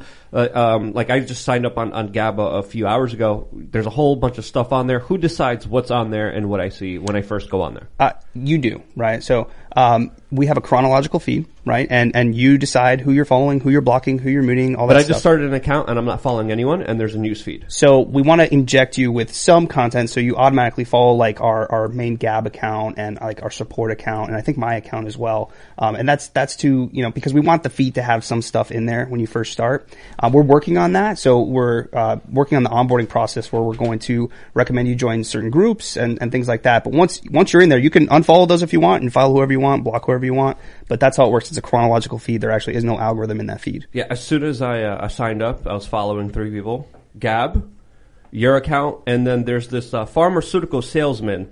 Uh, his name's uh, uh, Donald Trump. I'm also following. I'm also following him automatically. Um, You could unfollow them if you want. You w- can I ask you why are we automatically following Donald we, J. Trump? we just wanted content in the feed, and a lot of people are coming there because they know that we have all of his content mirrored there. That's all that is. But you can make the choice if you want to opt out of that. You can. Why don't you We just mirror- didn't want a blank empty mirror- feed, right? Do you mirror Joe Biden? Uh, I don't Do think so. No, do we could. Yeah, You- well, you should. We could. Sure. Because you know, one of the one of the, one of the big It's not complaints- mirroring. It's actually me manually posting his statements as he sends them out. Well, there you go. Uh, one of the one of the big criticisms that Twitter got was when they were in this congressional hearing.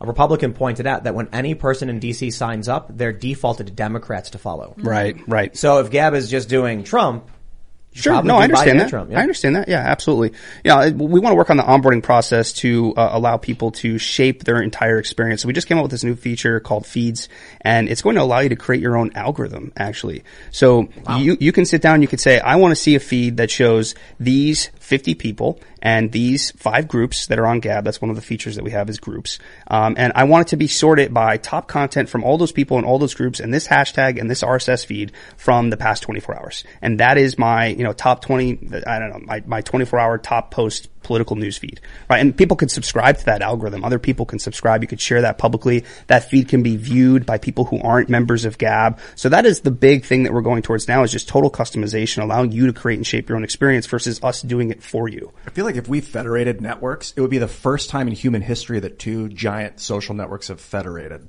You said that you, you experimented with the Fediverse. You whipped up Mastodon code to Yes. recreate Gab. Basically, oh, so ex- explain. You guys used to have proprietary software. Then something happened, and then now you're open source code. And and then you said you had problems with the Fediverse. Can you talk about that? Yeah, so Gab is open source. You know, unlike Gettr, unlike Rumble, and like all these other alternatives, our code is actually open source. So if you're an engineer, you can go and look at the code right now at code.gab.com, right? So you don't have to believe what I'm saying, when I say we're not censoring, you can actually go in and see how our moderation system works and all of that stuff, which, you know, Facebook can't say that. None of these other alternatives can say that, I think, with the exception of Minds, Minds. which is also open source, which is great. I mean, that's fantastic. key. Um, and we experimented with the, the Fediverse and what we found is that it just does not work at scale. Um, we were getting attacked from all these different servers that were really just bots. You know, we're talking about bot activity, right? And whatever we did, we, we just could not stop it. It was bogging down all of our infrastructure. It was like a DDoS attack from the Fediverse coming at us, right? So we disabled the Fediverse stuff and just kept using the backbone of the open source, uh, uh, software and, and have built up from there. When you were proprietary in the beginning, what happened? Why did you decide to change and open? Well, you know, we wanted to work smart and not hard. Um, and uh, the Mastodon open source code base uh, allowed a, a, a richer feature set that we didn't have. We didn't have, you know, the team at the time to build out all these different features and all these ideas that we wanted to do. So we said, you know, we're going to take this to the next level and go open source with everything and go into the Fediverse. And we gave the Fediverse a real shot, but it just didn't work at our scale. Like we were too big. Gab itself at the time was bigger than the entire Fediverse combined. Now forget it. It's like, you know, 20 times bigger than the entire Fediverse combined. So I, I pulled up your terms of service, as we've done with the past CEOs. Sure, sure. And uh, I got to say, some of this stuff is protected by the First Amendment, and Sure. you do ban it. Well, I, you know, the founding fathers didn't have things like doxing. They didn't have things like uh, spam, internet spam. Um, you know, pornography is protected by the First Amendment technically, but I would I would say that the founding fathers would be uh, appalled that is protected and that, that SCOTUS ruled that because the founding fathers believed that our uh, our country and our, our rights and our liberties belong to a morally righteous people, um, and I don't think that they would they would defend that. And secondly, Well, that's, that's, but that's, that's an opinion. it is it's my opinion, sure. So, you know, I do think it's fair to point out, because we do have people asking about porn. Sure. Personally, I understand why you're like, look, you know, this is not something we want on our platform because it's, it's, it's very different from an expression platform, conversations, arguments, debates, ideas. But maybe the appropriate way to deal with it would be a filter as opposed to saying, even though it is protected, I don't think it's right. Well, the problem is that people don't use the filter and then bots come on and spam the heck out of every comment section, every top post, every reply with porn. Are people going to use a site like that? Is No. porn is porn being censored right now on the internet? You can go on Twitter. you can go on Twitter and your replies right now and probably Even- find some porn, right? Even Like- though I think doesn't the Google Play Store ban it, Technically, I believe so. but Twitter Right. Twitter allows it. Right. And it's funny. Well, the, the other thing too is I, I, I love people that, that claim that it's speech, right? Uh, Um, the, the way to test this is go out to your town square, right, and, and start preaching the word of God, and you'll be fine. Uh, stump for a political candidate, you'll Honestly- be fine. honestly Take your don't pants off. Try filming porn in the town square, right? Is that speech? Is that protected? Are you are you going to land up in jail? It's, it, it is, it- porn is actually an interesting one because I don't think it's as easy to say that it is protected. It is protected, but there's interesting questions about it because we still, I would, I'm pretty sure every single person, like, well, maybe 99.9% of people in this country, if you went around naked, they would be upset with you for it. Right. So it's, so it's interesting. Not in San Francisco. Uh, Yeah, and, and, and, you know, that, that's true too. But, but, but it's interesting. I would say, while my view of it is you're expressing your opinion on, you know, adult content, it's, it's, it's degrees of everything. You know, some people claim to be libertarian, but still believe in borders. Some people say you're not a real libertarian because you, you, you, there should be no borders. And they're both arguing they're libertarians. I think it's fair to say that on a scale of 1 to 100, you guys are 99% free speech. Sure. There may be an argument about what is First Amendment. Well, we're 100% political speech, right? Yeah. Maybe, maybe we're 99% free expression. Yeah. This is the first time I've ever thought of imagery not as a form of speech. Putting a picture up is diff- very different than expressing your opinions. Sure, absolutely. It, Does it have it also? Does it pass the Miller test? I mean, the the the the, the uh, Supreme Court gives us the Miller test for you know deciding what obscenity is. Does it have artistic value? Does it have scientific value? And I would argue that you know the porn that we're seeing is not artistic. It doesn't. It's not scientific. You know these things. These things are uh, you know in the hands of ten year olds right now. Some of it is, but it's like one out of 50. so, so I just also have a question, just really quick. Who decides what's uh, obscene? Who, who decides what's spam? Can you walk us through the process of what's happening here, and how do we know that the system won't be abused? So there's also some some like uh, internet per, uh, you know content creators that that you know have their bosoms out. Is that something that gets banned? Um, and uh, where's the oversight when it comes to getting rid of uh, you know uh, banning people and censoring people? Yeah, so if you look at our terms of services, it actually says if it has artistic or, or medical value, um, then it's not going to be considered obscene. Um, ultimately, at the end of the day, you know, human beings have to make these decisions, right? And they're hard. I mean, even the Supreme Court, when they were pressed with this same exact topic, you know, uh, Justice Potter Stewart, I believe, said, "You know it when you see it." Right, that was the Supreme Court's official response to this, right? So this ultimately, at the end of the day, is decided by real human beings. Um, and you know, are we going to make mistakes? Is there going to be false positives? Absolutely. But we do our best every day. And uh, like we're, you know, the big thing that makes us different is that 98% of the moderation on the site is done by the site's users itself. So we have these group systems, right? You can create a group and the users create those groups and they moderate those groups. So they're deciding, is this obscene for my group or is it not? You know, most of the time we're not dealing with that stuff. The users are dealing with it before it even gets to us. Where our team comes in is with illegal activity. And that is where, you know, we will actually take action. If, you know, people are, um, you know, posting child pornography, for example, um, we have to legally report that and morally report that to law enforcement and get it off the site immediately. That's the type of stuff where we take action. This other stuff, this day to day type stuff on individual use case stuff, we leave that up to our users. If you don't like what someone's saying, if it offends you, unfollow them, block them. You're an adult, So- right? Several people are saying that porn actually is not protected speech. And Yeah, it's, it's not speech, first of all. It's not speech. but it's not. I, I don't think it's protect, it's protected under. I don't think it is either. I think it's Yeah. the law's just not being enforced. I think that the pornography that we see on the internet today would absolutely fail the Miller test, and it's detestable that our society is not doing something about it. What about e-thoughts with bazunkas out? Wait, what? E thoughts with bazunkas out because there's I like mean, if they're- women. they're not nude, right? Like, when- Like- if you go to Twitch, right, Right. There's a lot of women gaming the system that way. Right, they're just like Uh, showing their cleavage yeah, or whatever. Yeah, yeah. yeah. I mean, I, I- am just asking because this is a That's question not that porno- lot- that- that's not pornographic. No. Okay, so that's allowed on Gab. Yeah. So I, I want to point out in the content standard section, it is unique in that when we had Rumble on, I believe we were looking at the wrong terms, but their terms were very similar to what we see in Silicon Valley. Sure. Uh, Gettr's, same thing. Same no thing. hateful, you know, content or whatever. Uh, your guys' content standards, uh, Gab's content standard specifically says that uh, if it's protected political, religious, symbolic, or commercial speech under the First Amendment of the Constitution, it will be allowed on the website. But then it also says there are some exceptions. Um, it can't be unlawful. We get you can't unlawfully threaten. Of course, it's not protected. Imminent uh, incitement, not protected. Interfere with the operation of a computer. Of course, that's not a, not not protected. Being obscene, explicit, pornographic. I think we've just discussed that. Infringing on someone's patent, trademark, trade secret, copyright is a, is a civil tort, I believe, but not protected. You get sued for that. No Right. penalties. Violate the legal rights of another. Uh, we understand. Impersonating someone. Now is that protected speech? If you dressed up like Donald Trump and went out in the street and told people you were him. See, that's a parody though, right? It's protected when no, it's no, no, no, when no, no, no. I mean like if someone literally pretended, like, you ever see that video where the guy pretends to be Joel uh, Osteen? No, I don't And he think so. actually sneaks in. He's walking around and everyone's shaking his hand because he looks like him.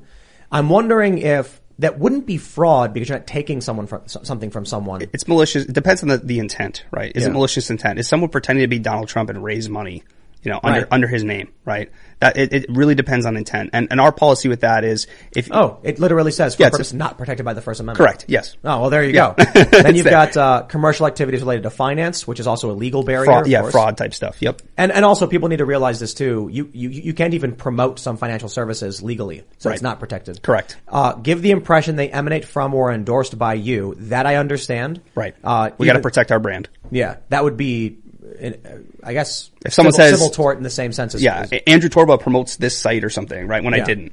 and linking to any content of the above categories. I mean, it, it seems like for the most part, you're basically just outlining what already is not protected by the First Amendment. Anyway. Correct. Yeah, exactly. And we are the only, you know, aside from Minds, I haven't seen well, their, their let's- TOS in let's- a while. let's- Super Yeah. similar. But, ju- but just really quick, when you said uh, in moderation, there's sometimes mistakes made. Is there any mistake that you could tell us that you, the, you guys reversed Yeah. that was a problem Sure. from your moderation team that you guys knew you guys made a mistake on and fixed? Yeah, yeah. So there was uh, a post actually from Chris Langan, who is the highest IQ person in that the world, who is on Gab, and uh, one uh, uh, one of our moderators, uh, uh, you know, removed one of his posts, and we had reviewed that. It was escalated to our team and to our legal team, and our legal team is filled with First Amendment lawyers who know this stuff inside and out. They helped us write this, right? They've been with us for many years, and we reviewed that, and we uh, turned over that decision. So when you know, again, it's human beings. We're human beings. So when we make a mistake, we will fix it and we will undo that. And I apologize to the community for that. It's very rare that that happens, but that happened a few months ago, and I, I personally apologize to Chris for that, and we undid it. Yeah, redemption I think is also very important, Correct. and that's why some people. We were asking uh, the person yesterday: if, Is there a possibility for the people who were censored uh, a possibility of redemption or a bit, an ability to come back? Is that something also possible on Gab? That is actually in our terms of service, where we say if you take this to a competent court and you believe that this was protected by the First Amendment, then we will reinstate you. And I think we're that's unique. I don't think we're the only ones that Yeah. that have that. What if someone gets banned with an account for violating it, and then they spin up a new account? I mean, it's really difficult for us to know that it's going to be them. But uh, honestly, if they're, as long as they're going to learn their lesson and, and not, you know, do whatever they did again, I'm okay with them starting fresh. I don't think that's a problem. Ian, Ian talks about this. I think it's a good idea too. He says ban the account, not the person. Correct. No, so when we're moderating too, you know, our, our moderation focuses on the individual post. I think it's absurd that we, you know, ban an entire account for one post. A lot of times people have a bad day. Right, and and they they posted something that maybe they shouldn't have. They were threatening someone or something, and they're they're taking their rage out on somebody on the internet. Right? It- Is it is it surprising at all that these uh, authoritarian, despotic big tech companies would give you a life sentence for one infraction? Right, You know? and, and and no appeal and Right. no redemption. And you know, as a Christian, that is that is a whole part of Christianity is redemption, right? Um, and and that is something that I, I definitely believe in. And I think that you know when we're moderating again, it's it's at the individual post level, you know, and and also are we seeing a behavior, right? So if someone has been doing this now, if they've been making threats of violence, inciting violence for you know six months, well, at a certain point we have to take additional steps, right? And even then, we we give them the benefit of the doubt. We try to talk with them. We give them warnings and stuff. But at a certain point, if they're sitting there and they're you know threatening people all day long, and and they've been warned you know a dozen times uh, for months over a period of months, at a certain time we we have to take additional action, right, to make a, a point known. Otherwise, you know you know they're going to run. They're going to run wild and, Mi- and keep mine, doing it. I got mine's as kind of policy, and um, it's it's similar. It doesn't outline it the same way that you guys do, but it's very similar. Uh, it has to be to get banned. It has to be illegal content, um, malware, token manipulation, impersonation. I definitely think Minds needs to clarify what impersonation is because parody is allowed. Right. Yes. But for the most part, this is interesting too. Uh, Minds has two different categories for strikes. One is if you're posting gore or porn, you have to flag it as not safe for work by yourself. Otherwise, your whole channel will be flagged permanently as not safe for work. Yeah, I did that. I think that was one of my ideas. That's a good idea. That was that was a group of us came up with that idea. Yeah. And, And then, then- uh, harassment and spam, you'll get banned for, but that specifically says Spam is repeated, unwanted, and or unsolicited actions, automated or manual, negatively impacting groups. Spam is spam. We get that. Uh, mine says pretty lax rules for the most part, but here, the, the, the interesting thing is the jury system, and then they show you actions taken. That's pretty cool. So yeah, yeah, yeah. You know, It's got a lot of potential. No hate. You, did you control F hate? let's Yeah, see what uh, they say about hate speech. Let's, let's absolutely. I hate that word. That's why I think Zero. I kept it out Nice. of there. Yeah. The word hate does not appear on mine. I- what I don't like is the ability to ban anyone at any time. That every lawyer's like, you got to put that in there. Just Yeah. do it. And like, no, but it's like I can't you say guys- no. It wasn't my company. Well, do you guys say, say that you reserve the right to ban anyone I'm at not any sure time? if we have that in there or not. I don't know. I don't know what you would. we will for. ban this, uh, but not limited to. And then it gives you a list. You're like, what does that mean? Not limited to? Does that mean you can ban anything? Right. Well, legally, yes. I don't know. I'd have to read through it all the way through. Most companies just include it because you could be sued if you don't. Right, And right. you could, and, and it could be a ridiculous claim. Right. But maybe it's the right thing to do to be like, as you enter into this contract to produce, contract to produce uh, content on this platform, you know, we as a company, as, you know, company recognize it'll be generating revenue for us through the work you do and thus you have certain rights on the platform. I think that the network should be able to ban anyone at any time personally, but that that's why I'm into the federated process and decentralization of content and and, and um. I guess you would call it like uh, services, decentralized services. So like no centralized login. The data is not held on one server where the king can shut it all down tomorrow. Um, but I do, but I think the king should be able to shut his server down, his, his node and block out anyone from his node. I just, that's why I, am aiming towards like individual liberty on a decentralized mass scale, kind of like the United States where you have sovereignty of your household. So we kind of do that with groups right now, right? So they have full control over who gets to join the group, who gets to post in the group, what's allowed in the group. Uh, We don't control any of that. They set the rules. If they run a cats group, which there is a cats group on, on Gab and someone is posting dogs in there, right? How dare they? Uh, the ultimate sin. you know, well, obviously they're going to remove that and they're probably going to kick that person from the group, but it doesn't mean that the person is kicked off of Gab. They're just going to have to go post in, you know, the dog group. I would do that. If I, in the cat Okay, he's group, not a big cat guy. I, I don't. I'm not. I don't like cats. But uh, just uh, another thing is that I really wanted to ask you: Are you guys making any moves to prevent an echo chamber on your platform? Because some people are saying it's only this particular viewpoint on your platform that dominates. Are there any efforts by you guys to try to reach out to other people to bring them on to kind of broaden the perspective and conversation? Well, this is happening naturally right now. And actually, there have been academic studies on this that show that Gab is not an echo chamber specifically because we are not censoring based on arbitrary political viewpoints. We have a chronological feed and we allow people to shape and create their own experience. So they're exposed to a lot of different things that, um, you know, they might not see on other platforms. Um, you know, what we're also seeing is this, as I said, this is happening naturally. So, you know, people who are, you know, not wanting to get vaccinated, right, are, are coming over to Gab. We're seeing medical doctors and stuff and it's, it's not even political at all. By the way, we have tens of thousands of groups that have nothing to do with politics. You know, there's people that come on Gab to post about classic cars, which is one of my favorite groups. There's people that come on Gab to talk about arts and crafts and, and homeschooling and, and, uh, faith and all these different topics that are, are talked about and, and, and these niche communities that are, are forming through our group system. So, you know, there's anything but an echo chamber. The experience is what you make of it. If you want to create an echo chamber uh, on Gab with your account, you can do that. But if you want to, you know, be exposed to a lot of different ideas, you can also do that too. So we want to leave it in your hands. I got to know about I like that. I, I want to touch on Dissenter. It's a browser that you guys built, and it's uh, a, it's a fork of the Brave browser. Mm-hmm. Um, and it, basically, what I got from it, I've only used it once, and I remember I went to a website, and I, I believe it was made so that you could comment on websites maybe that you were banned from. Right. So, like if Nick Fuentes or anybody wanted to go to Twitter but, Right. and comment on the Twitter post, they could comment in the Dissenter browser. That- so anyone that else was amazing. That's yeah, awesome. so this is this is Gab Trends, which you have right here. So anybody can go to trends.gab.com, enter in any URL of any news article, and leave a comment on it. And the the, the news article, uh, the the news outlet can do nothing to stop you. is, that Dissenter? is that Dissenter? That is part of Dissenter, yes. Yeah. So the, the browser itself has this baked in as an extension and unfortunately we've had to depreciate Dissenter because we didn't have have the resources or the time to upkeep it. But I think we're going to bring it back in the future. I think, I think it's that's the a great future, man. idea. It is Yeah. Yeah. even with Fediverse software. If that could be our main browser function to be able to comment on other places you go, it's epic. It's like putting an entire layer on top of the internet that the other sites can't do anything Well, why, about. why couldn't you guys maintain it? What happened? Well, it's it's maintaining a browser is a lot of work. it's a lot of work. but We what just about didn't what have- about what about just the extension? Uh, the extension, yeah. So it, it lives still now. does Through, well, the extension. The problem with the extension is the extension got banned, just like everything else, from the extension app stores So on needed your Google and browser. Firefox. So that's why we needed our own browser in the first place. Wow. And the browser is very difficult to maintain. So this concept, this idea, lives on on GabTrends. is it proprietary? I couldn't find the code. Uh, this is yeah. The the I, no, I think we open source the extensions. If you would if open, I remember, if yeah. you could open it, we'll, we'll start working on it. Really? Yeah. Uh, the uh, the browser I believe is open. I think we have a repo for that. Yeah. The extension I think is as well, but Trends isn't. This is this is proprietary. I remember a few years ago, media organizations used to have comments on almost every single news story, and you were able to get in there, get people's perspective, get pe- get people's thoughts, and then slowly and surely, every media organization Gone. just stopped it. Yep. And- Dead and- internet theory, bro. Yeah, and then everybody moved to the to you know Twitter and everything else, and then they shut that down. yeah.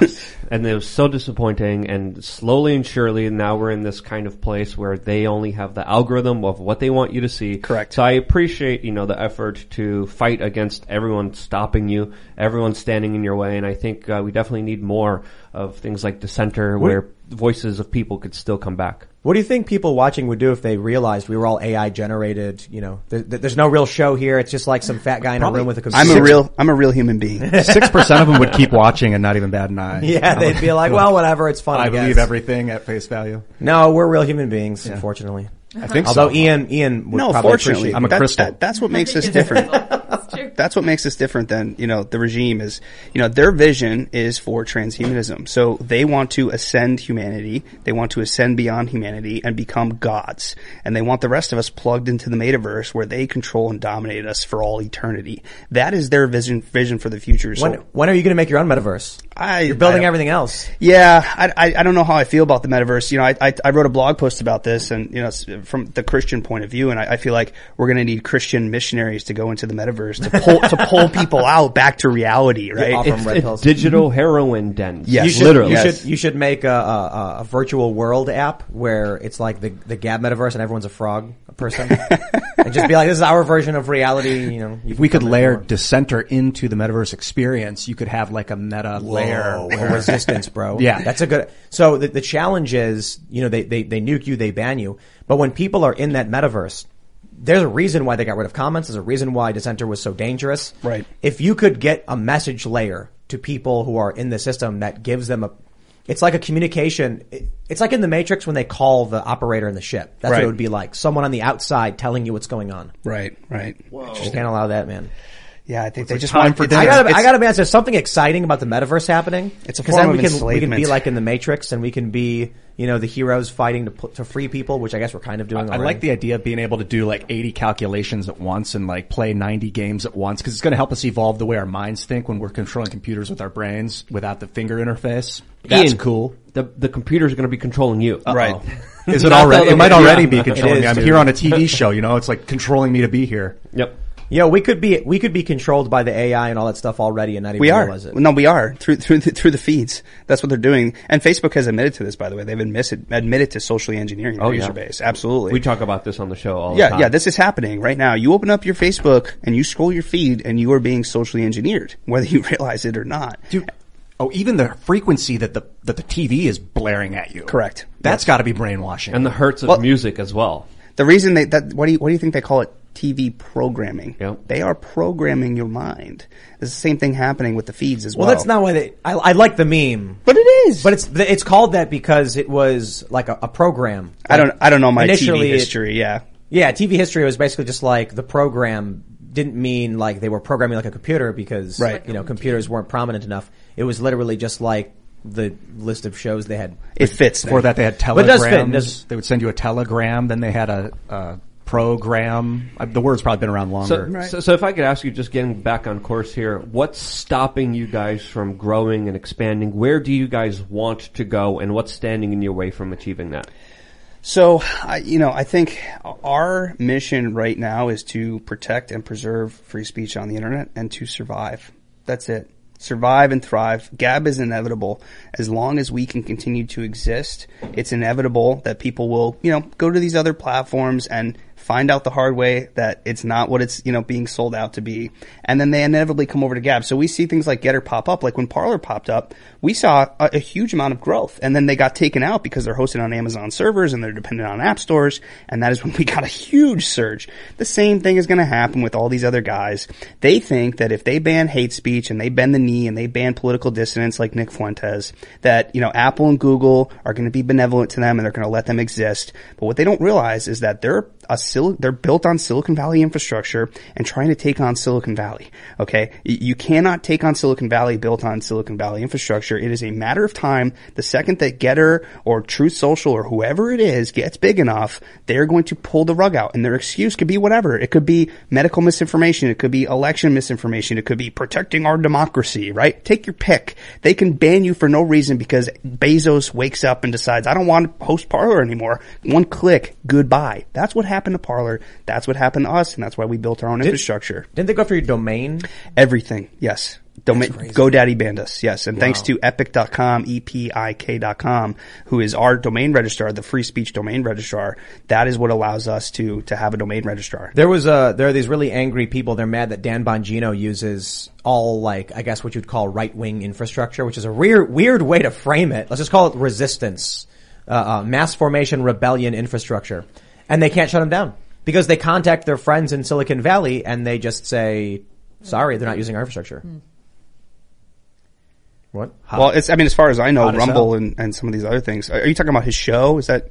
Something, some, I was reading that there was a complaint from one of these left-wing publications that because he uses, you know, infrastructure outside of Silicon Valley, they can't get him banned. That's, that's the only way to do it. That's the only way to do it. I mean, you cannot be built on this infrastructure and then go out there and say, we're going to take down Jason Miller. We're going to go out there and take down big tech. And meanwhile, our servers are uh, hosted by Amazon guys. I think of it as a blob, like the big tech is a blob, and then if you're trying to build a blob to counteract the blob, the blob will consume you and become Correct. a larger blob. Right. Got to get The out sec- of that proprietary. The second that you become a threat to their hegemony, they will take you out with one click. And it's over. So to the content creators out there who are saying, well, why should I join Gettr or why should I join Gab? It's real simple. You know, you're investing in a big tech owned and controlled infrastructure or are you investing in an infrastructure that is wholly owned by Gab? Gab that is attacked and deplatformed more than any of these other players in the space and has not only survived it, but has thrived through it and has become more resilient, the most resilient platform on the internet today to defend free speech. Period. Has, Parallel economies. has Tim talked to you about the charity we started called No, no. Open Network Foundation? We're building like a Fediverse package that's able to be federated. I'm, I'm fascinated with federating networks. Yes. And what I'd like to do is basically you download an application, you, you run it, you install it, and then you can start uploading videos to a server of your choice. Rumble, a personal server, YouTube. Well, the the, the, the and then idea charge is people, yeah, a monthly so that fee. someone could have their own version of Patreon, Facebook, or whatever. Right, right. So you get your own server space. You download the package. We're going to make it. We're going to give it away for free. You install it. You tell people, hey, go to my website. It's, you know, timcast.com. And when they go there, they see a social media feed. It's connected to the network of all the other websites that use that service, but it's all hosted by you. That means you got to pay for it, but you also have the option to plug in and have people pay memberships, Right. just like any other uh, subscription service. And then if I go on Ian's website, I can go to the search and I can type in like, you know, I'm looking for a person and I can find my website and you can Right. follow it. Yes, it's federated. Right. So, so, like so, so it's, it's federated. at Gab, and then I can go view his Gab feed on my application, and you can still get the, log the views and the activity. Right. You're making me think read only is the way to go because I don't want to get hit with spam comments. Yes, yes. Um, maybe there's a there's a way to do like an amalgamated read only with some limited outgoing function from that, but it could just be a read only package at that Right, point. right. So I, first of all, I love that you guys are building, right? you're not just complaining about the problem, you're, you're out there building, which is what I've been doing for five and a half years. Um, and I, I think this is speaking to something that I've also been talking about, which is the balkanization of social media and the fragmentation of social media. So we saw the consolidation where Facebook's buying up Instagram and WhatsApp and all of the players in the space. That is over. There is no more consol- there's nothing more to consolidate. So now it's fragmenting and it's balkanizing into communities that share values. And our little community on the internet is going to be the community that defends First Amendment protected speech at all costs.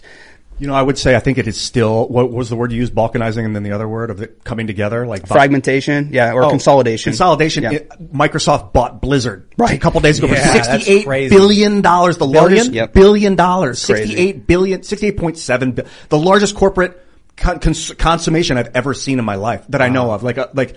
Uh, entertainment corporate consolidation. So I think that they're going to start going after the movie industry. They're going to buy Paramount. They're going to buy Microsoft. Might end up doing it and try and consolidate all the video game in- industry and all the movie industry, and then create the metaverse of the movie, TV, video game experience where you're the main character. And Yeah, it's a you see- different movie every time you play. You see Facebook going all in on this. You see Microsoft going all in on this. You see Disney is also going all in on the metaverse.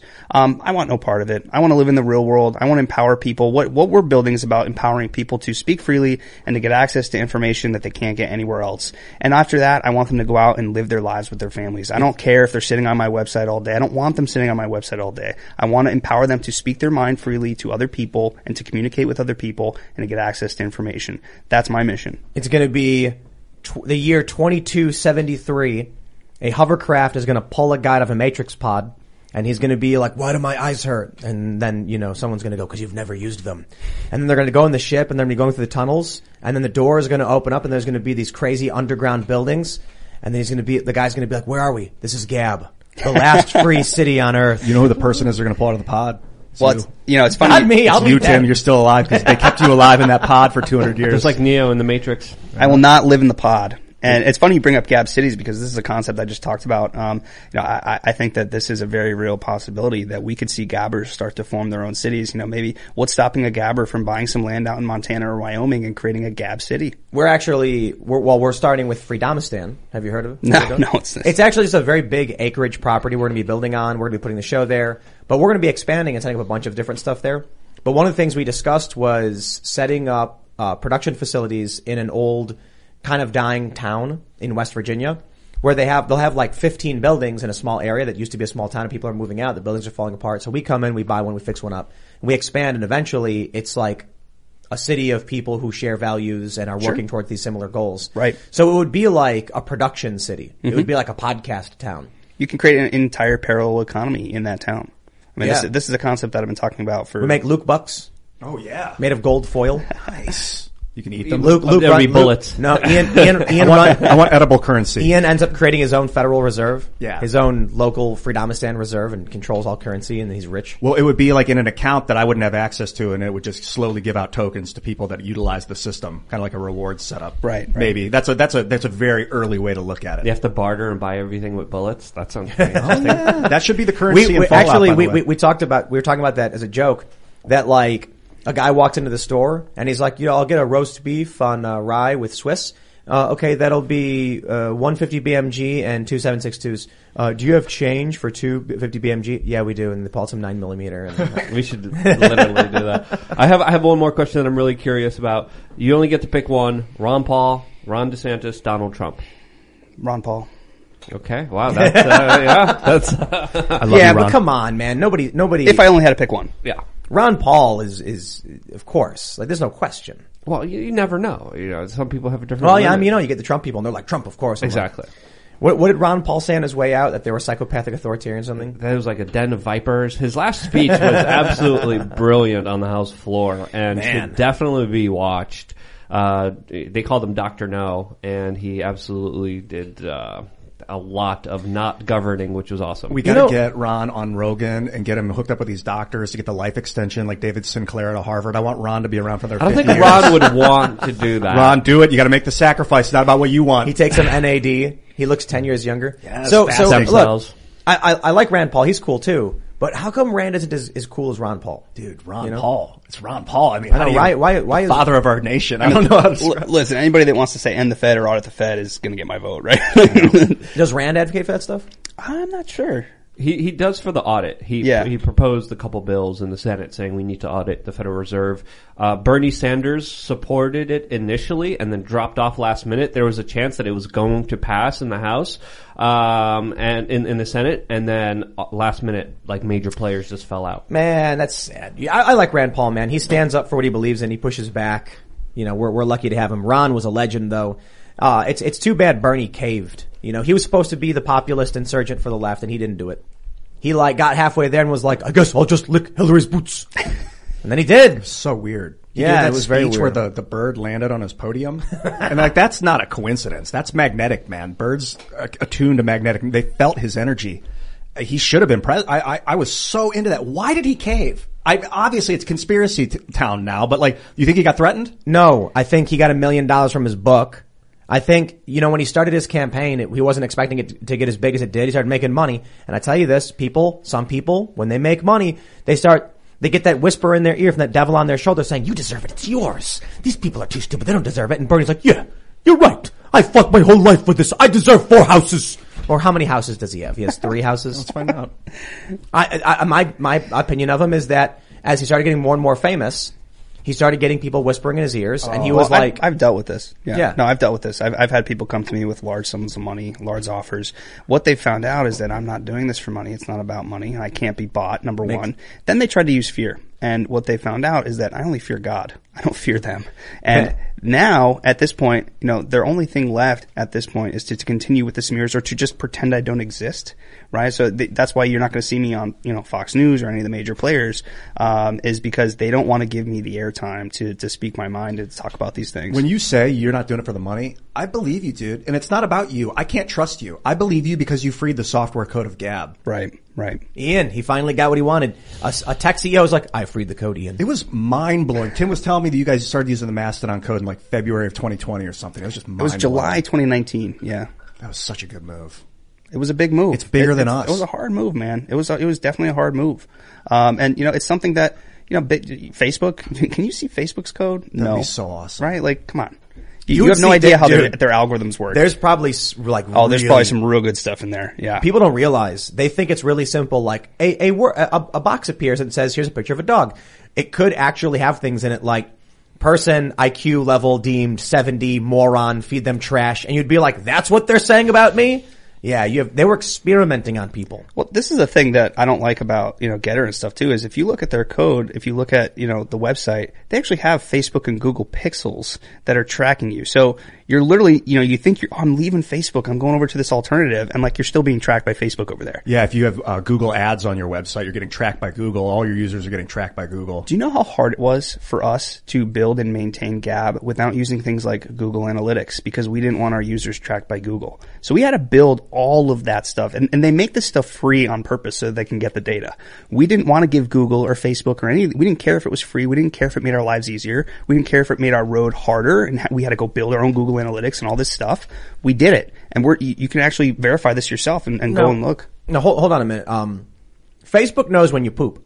And that's a very important bit of data for their, for their operation. So you're saying that Gab doesn't know when its users are going to the bathroom? We track the least amount of data possible. So we require like an email to sign up. You can actually look at this. If you have ad blockers and stuff, you'll see there's, there's nothing on the site, right? So we don't care about that stuff. What we care is about empowering people to speak freely. We don't care about tracking their every click and every move. Well, how about we go to super chats, my friends? If you have not already, get those super chat questions in, smash the like button, subscribe to the channel, share this show with all of your friends. It really helps because we don't, we don't have a marketing budget. We just rely on word of mouth. But don't forget, go to timcast.com, become a member, and around 11 or so p.m., we will have a members only, uncensored, not family friendly version of the show available for all of you. So let's read what people have to say. The first one we have is thank God for Gab. And there is a fist and a smiley face. Well, all right, there you go. Then we got uh, a nice $100 super chat. Appreciate that. So people are, are really getting uh, uh, excited. Shout out to Mastodon too for laying the groundwork. With that. Absolutely. As much Yeah, as as much as they're not happy. No, they, they hate us. Yeah. Yeah. But that's what open source code is about. Right? Wasn't it weird though? I remember the point of open source code was to empower everyone. And then when they actually empowered you, they're like, no, wait, not you. Yes, exactly. Yeah. That's the weirdest thing for me because, you know, I used to hang out in the hacker community back, way back then, especially during Occupy. And all of those people were like, everyone should have the, the ability to speak. And then, and they, they were all about free speech for everyone. All of a sudden these same people are now like, no, we've changed our mind. We don't want free speech, but we're going to make free speech software. What happened to you dudes? People lost their minds. There, there were a bunch of, I'll tell you this, man. They were all lefty. A bunch of my ha- hacker friends, lefties, uh, you know, with Anonymous and these other groups that were fighting and protesting. And then in, uh, you know, 2017, 2018, 2019, with all the Trump stuff happening, I see a lot of people just towing the line. But a few people I know who are still lefty were just like overtly screw them. I'm not changing my positions, and now they're being called right wing. It's the, it's but it's obvious it happens to all of us. All right, RWS says thank you for guests without handlers. All right, there you go. Greg Herbold says, Tim, I have a seven-year-old godson that can't stop talking about skateboarding. Do you have a suggestion for a brand that would be a good starter board for him? Love the work all of you guys do. Starter board? Uh, I don't know. I ride eight and a half by 32 and I like using, uh, Antihero as my favorite brand. But I, I don't know if they still have the termite boards that, you know, for a seven year old, they're a lot smaller. But maybe, maybe he's just gonna have to start riding a regular board. I, I, I guess if you're not gonna go with any like smaller size boards, you can try and find a 7.5. I like Anti-Hero. I don't know if Anti-Hero makes 7.5 because they're like pool boards. But, uh, that or Real. Uh, R-E-A-L skateboards. That's the name of the company. Those are my favorites. Oh, it looks like Bernie has three houses. I was an Element guy myself. Element? Yeah. Element's pretty good, actually, surprisingly. A lot of people thought it was corporate, but they're pretty good. My issue was that I always broke them. I found them to be brittle. Yeah. I, so I only had a couple and I did a kickflip off a gap and cracked it and Anti-Hero, man, never done me wrong. But I, I ride big boards for someone who doesn't skate vert. It's kind of funny. Or, or, or transition for the most part. All right, let's see what we got. Uh, let's try and find some good questions because there's a lot of ones that are, you know, kind of dumb as it, as it, as it can be. I have a question. Free Men Die Free says it isn't right versus left, it's libertarian versus authoritarian. The truth is a libertarian bias. Free markets, private property, individual liberty. Yes, because in order to maintain authoritarian systems, you have to lie to people. So that's really what it is. The people who believe the truth are people who are free, and the people who believe the lies are, are being enslaved. I would say it's not even authoritarian versus libertarian. It's more that authoritarians and libertarians are living together, and we have to figure out how to live together. That mind, those mindsets exist, and they will always exist. It's two sides of a coin. Yin All right. Chris Keeper says, Andrew, I'm a software engineer. Are you hiring? Do you accept free labor? How can I help? I love what you are doing. Tim, keep up the fantastic work. Thanks. Uh, we're not hiring at the moment. We just hired a bunch of people, but I'm sure we'll be hiring later this year. So reach out to me on Gab. Can people work on the source code from the distance? Uh, they can, but uh, we don't make that easy right now just because it complicates and distracts our processes. So um, we don't really do that too much, but um, it is possible. I mean, they could download the source and play around with it, sure. All right. Micah says, have you read the book Confessions of an Economic Hitman? It details modern, modern American imperialism through in, uh, issuance of loans written by John Perkins. Amazing book. I read that book in high school and it totally gave me perspective how the intelligence agencies work behind the scenes for the greater benefit of the corporations that truly do run things behind the scenes. Dingus asks a question about adult content. I do feel like we, we, we answered it, but maybe we'll just go through it just to honor the question. He says, my question for Mr. Torba, why does he have the same position on porn as the Australian government? Porn in Australia is illegal and must be viewed on international servers. If it doesn't qualify as expression, can or should it be banned by governments? So I, I don't think you'll ever be able to fully ban porn, but I believe that we should have some sort of check and balance to prevent 10 year old kids from accessing this stuff. I don't think that's unreasonable. I agree. 10 year old kids can't walk into a porn shop in real life, but they can open up their device. And, you know, a lot of people say, well, but push it off to the parents. It's the parents' fault. They should be doing better parenting. I mean, most of the time those people aren't parents, right? And they don't understand the reality of parenting. The reality of parenting is that every single one of your kids' friends has these on them 24-7 and can instantly in a click get access to this stuff. And I don't think that's okay. And it destroys their minds and It it, does. destroys their future and destroys their potential to And have their soul. Relationships. And Correct. it's absolutely one of the most destructive things out there in society. But it's only it's the bad porn, and I know it's No. kind of- No, no, no, no, no, no, I'm serious. no. It's the bad sex. Porn, all sex Let's- is not let's- let's- dangerous let's not get into all We'll that go down a rabbit hole And with that. kids Yeah. need sex Yeah, ed. yeah, yeah, yeah, we'll yeah, Okay, okay. You want to talk about the Thanks, members? You want, you want to get not family friendly? We, we we try to keep it family friendly. Yeah. So that's why I like to say adult content, but to I don't want you And then getting I'm a into hairy details. beast. Okay, thanks. Yeah. I'm the wild animal. Uh, I'm looking at a gorilla. But but policy wise, instead of getting into details on what kids should be watching specifically in terms of what that is, uh, I'm all I'm, I'm all about people's right to watch and, and do all that stuff, but we have regulations. I'm not I'm not an anarchist. I am I am I lean very libertarian, but when it comes to kids, I get a little more like, hey, come on, let's have some rules. Let's like if if you want if you want to buy booze or something, we don't sell those to kids. You don't sell drugs to kids. Adult content shouldn't be, shouldn't be available to kids. it feels like the whole sending your kids off to learn is a new thing. Like the hundred couple 150 years old, you send them to public school and then they come back and they're an adult. Like it was the parents' job to teach the kid for millennia. For And we're seeing a transition back to that now. Yeah, homeschooling is big time on the rise and, and for good Yes. reason. All right, we got Elliot Harris says you should have Matt Walsh and Vosh on. They reacted to each other's videos, and Vosh said Matt would be interesting to talk to. Yeah, I would. I would love to host that. One of the challenges is that Vosh is one of the only people on the left willing to come on and have debates. And so we've had him on how many times? We, we twice, right? Twice, yeah. Once, and then he, he was on with uh, uh, debating Charlie Kirk. And so whenever we have someone who's interested, you know, we we've reached out to many people on the left, and they're always like, no, no, no. One person said yes, but then canceled on us. What about Jimmy Dore and Matt Walsh? Do they know each other? I don't know. They'd have some It- fun a lot of crossover there. It, it is. It, it- they probably agree on a lot. Yeah. Uh, disagree on, on, on a lot of policy stuff. But the, challenge for a lot of people is if they do their own show already, asking them to not do their show to come here is Right. is a lot. It's a lot. Plus, you know, Jimmy's in, in on the West Coast, I believe. But I would love to have Jimmy on. I'm a, I'm a big fan. Jimmy's fantastic. He's he's he's what an actual populist on the left looks like and, and talks about. And then when you watch his show, it's funny. They call him right wing and they smear him, and it's like maybe people who don't like authoritarianism, whether they're right or left, agree with each other, and you're the bad guys. You know what I mean? So it's like Jimmy can have policies on healthcare I don't agree with, but we we all completely agree on the authoritarians as being awful. Left, right libertarians have a lot in common. Liberty. real ones at least, which are few and far. The, the left libertarian is hard to find, man. All right, let's grab some more. Let's see. Terry Hendricks says if Truth Social is federated with the rest of the Fediverse, then will Gab also enable federation again? By the way, everyone should run for their own Fediverse server, uh, run their own Fediverse server. I don't think the Truth Social will federate for the same reason that we had to turn it off is because it does not scale, at least in its current implementation. Uh, I'd be very surprised if they did that.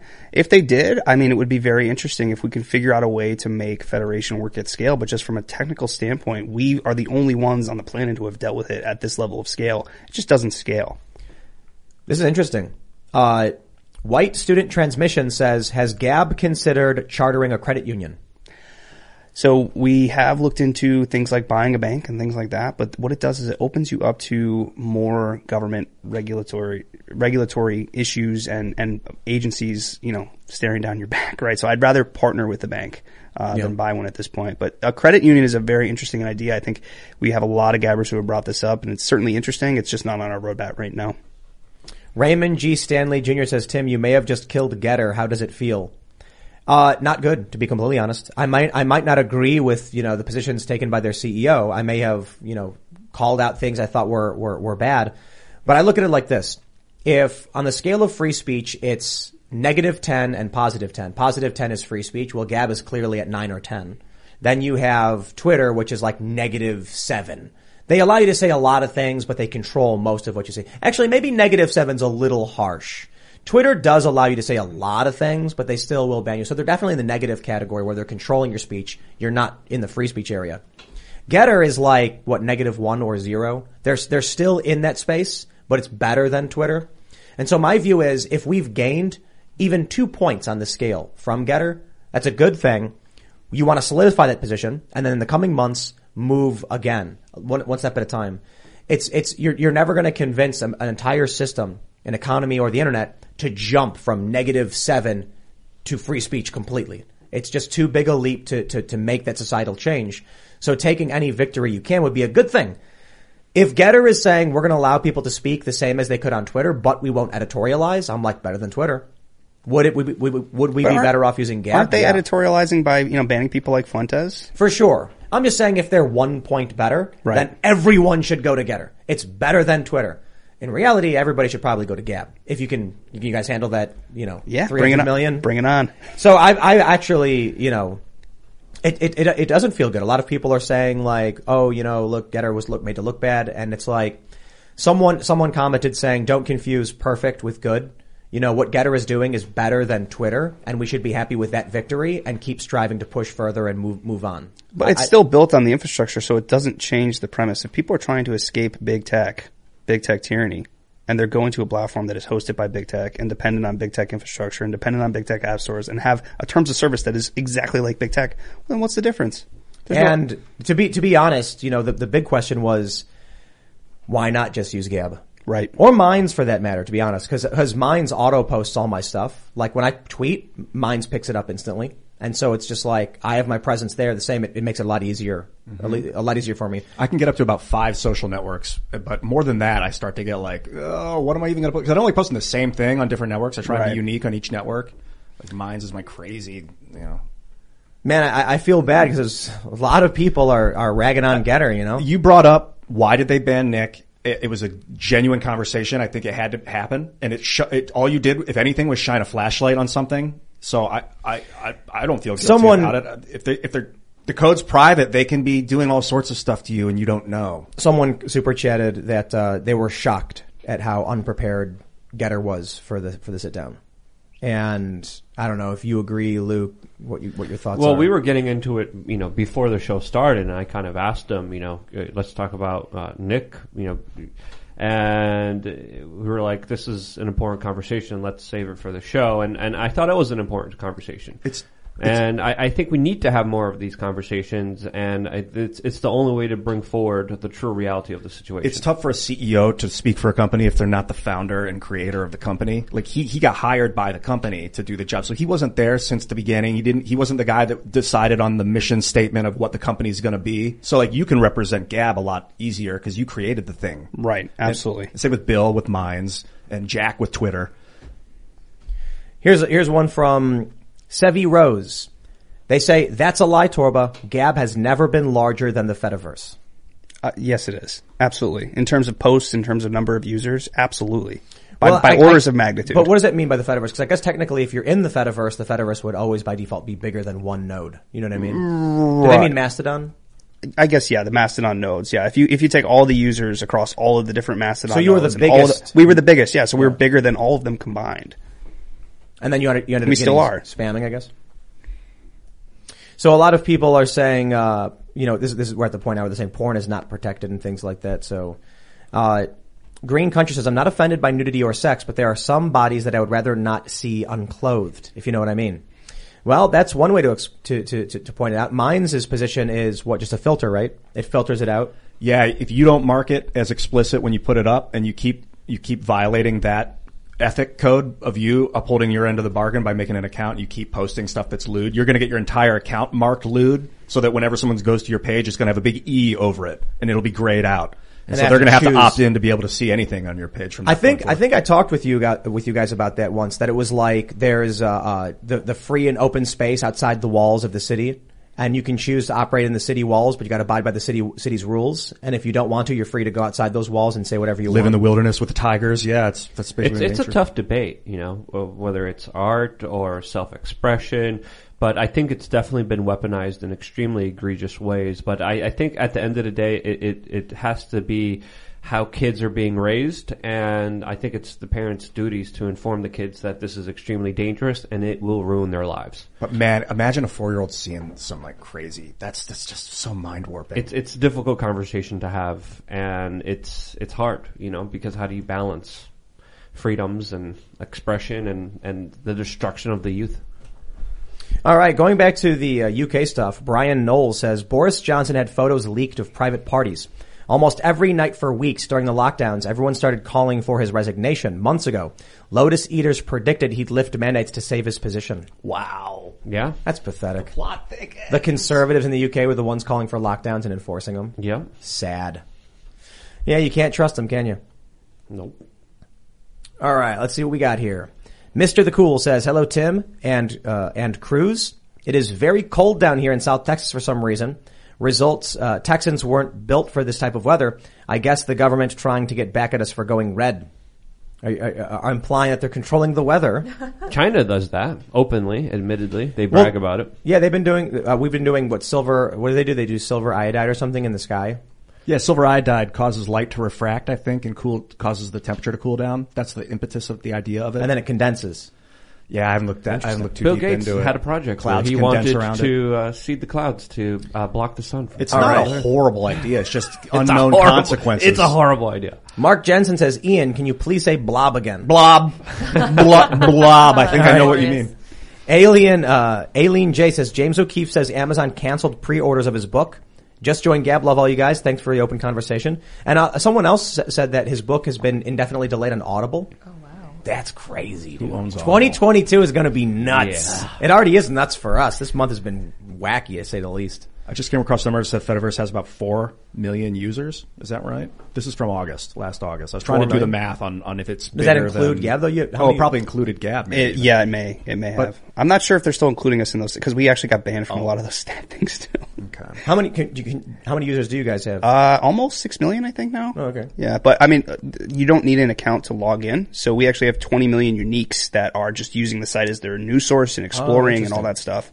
So Um, so wait, you could you could have an account to follow people, but not yeah, to follow or to comment or to post, but most, uh, you know, the vast majority of our traffic is just passively, you know, consuming the content or following different profile or, or viewing different profiles or viewing different links or just coming to the homepage and, and seeing the, the content. They, they use it as their news source, really. Um, and you don't need an account to explore the entire site. Wyatt says Jimmy Dore will be in Pennsylvania in February, I believe. Maybe maybe we should look at Jimmy's schedule and see if Yeah, we can we have him find come out. hang Yeah. Rock and roll. Jimmy's great. I went on his show and I didn't know what to expect.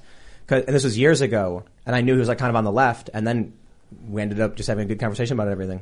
Because I think he's he's an honest guy, and that's all that matters. We can disagree on politics, and we can disagree and then shake hands. But if we're honest about everything that's going on, it goes great. I always reference my conversation with Glenn Beck.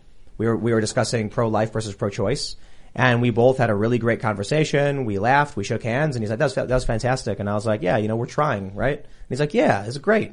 And people really appreciated the honest attempt at understanding each other most of what you get now is tribalism where it's like I was mentioning that, you know, when I said about Carhartt, if you don't want to get vaccinated, quit. The left got mad at me for that. Yeah, they're going to get mad at you for anything you say. Right, exactly, because it, it, it makes no sense. I'm like, I thought they would agree with that. And then there's people that are going to love you for anything you say too. So you got to watch out for all of it. That's right. And, uh, that's why you got to ignore the comments. To a certain degree. Don't take it personally. Yeah. Acknowledge them, understand them, and take nothing personal. All right, let's. Uh, a lot of people mentioning Jimmy Dore. That'd be fantastic. We'll take a look. Chris Stark says Lizard King boards all the way. I used to skate until I fractured my what is it L1, L6 vertebrae and pelvis in 27 places. Whoa! What did you do? Try to ollie like a 25, going after the leap of faith. Uh, you know, uh, there's always the Death Wish boards from uh, Neen Williams. He usually has a, he has a good size. He's the master of heel flips. That you Dude, he makes some great spices. Oh yeah, that's right. Mean. He either Yeah. sent them to us or you bought a bunch. No, I bought a back in the day. Yeah, those were great. Yeah, we got to order more of that stuff. The not a damn chance spices. So and rubs. hot. Some of them were so hot. We might still have them though. I don't know. Like you mean spicy? Yeah, yeah, hot spicy. No, no, no. I don't think so. Okay. No, there was like lemon herb, and there was like yeah, kind of- yeah. yeah, that was good stuff. Thinking of the other I, I, I, I, I've known the guy. Uh, uh, n- I wouldn't really say we're friends or anything, but I know him from back in Chicago, and he went pro, and he's like a really famous guy. And then I saw his Instagram because he's like one of the most famous pro skaters, and he sells these spices, so we bought them. Super, super, they're really good stuff. The chicken one is what we we we annihilated those. The spicy chicken. Oh chicken. yeah, so good. We put it on everything. I put on grilled cheese. Oh yeah, Yeah, we, we. I gotta, I gotta order some of that stuff. Cause they're probably in a box downstairs somewhere, to be honest. All right. Colin Pittman says, just joined Gab. Also back in the early 2000s, John Titor was on message boards talking about a civil war where it was the rural country versus the cities, oddly similar to today. Yeah, but didn't he predict that in like 2008? Do you guys remember that stuff? I've heard of this guy. This is the time traveler. Yeah. Oh. I thought he predicted that would all happen in like 2008. I don't remember the date. But but then you know conveniently said my interfering with the timeline could change things or something like that. Oh. Calamitous events in 2004 is when he thought it was Yeah. going to happen. And he made that claim in 2000, 2001. He said he was from 2036. Well, it didn't. Hmm. So maybe someone went back in time and stopped it from Oh, happening. Double back or in whatever. time. Robert asks, "Does Gab have its own email service?" No, but we have been asked about that a lot. We do. We did have to build our own email system, so we got banned from like uh, Mailgun and all those services that you can you know send mass emails. We had to stop everything that we were doing for about three months and build our own email system just to be able to send people password resets, confirmations, all that type of stuff. Just basic transactional emails. We had to build our own. Dude, that's Yeah. so Wow. dangerous. You think they, they could do that to any human at any time. People need to understand that um, auto response emails are not a simple thing. We we so when we launched our website, we did not. I didn't. I didn't realize how how quickly it would grow, and it grew so incredibly rapidly. I was surprised. So I, I love all of you guys. It's amazing. And then all of a sudden, we had to deal with you know um, confirmation emails, account emails, and then all of a sudden, we're dealing with like thirty thousand emails in only a couple of days, and our system locks. And then we're like, we don't know what's going on. We didn't realize we were going to get hit by that much, and then people are complaining and canceling, and I'm just like. Well, I have no idea what's happening. Yeah, You it's part of why- to, like rapidly expand infrastructure. As we're building our open network, I'm like building the website and I'm like, I can't put a phone number on there. I can't put an email address. I mean, maybe I can't even put an email address on there in good conscience because it's going to get annihilated with content. So it's, how, but I understand now how, how you contact Facebook. They don't want you to be able to contact them because they'll get 100 million hits or whatever. So how how do you guys do? Oh man, God bless our support team. That's all I have to say.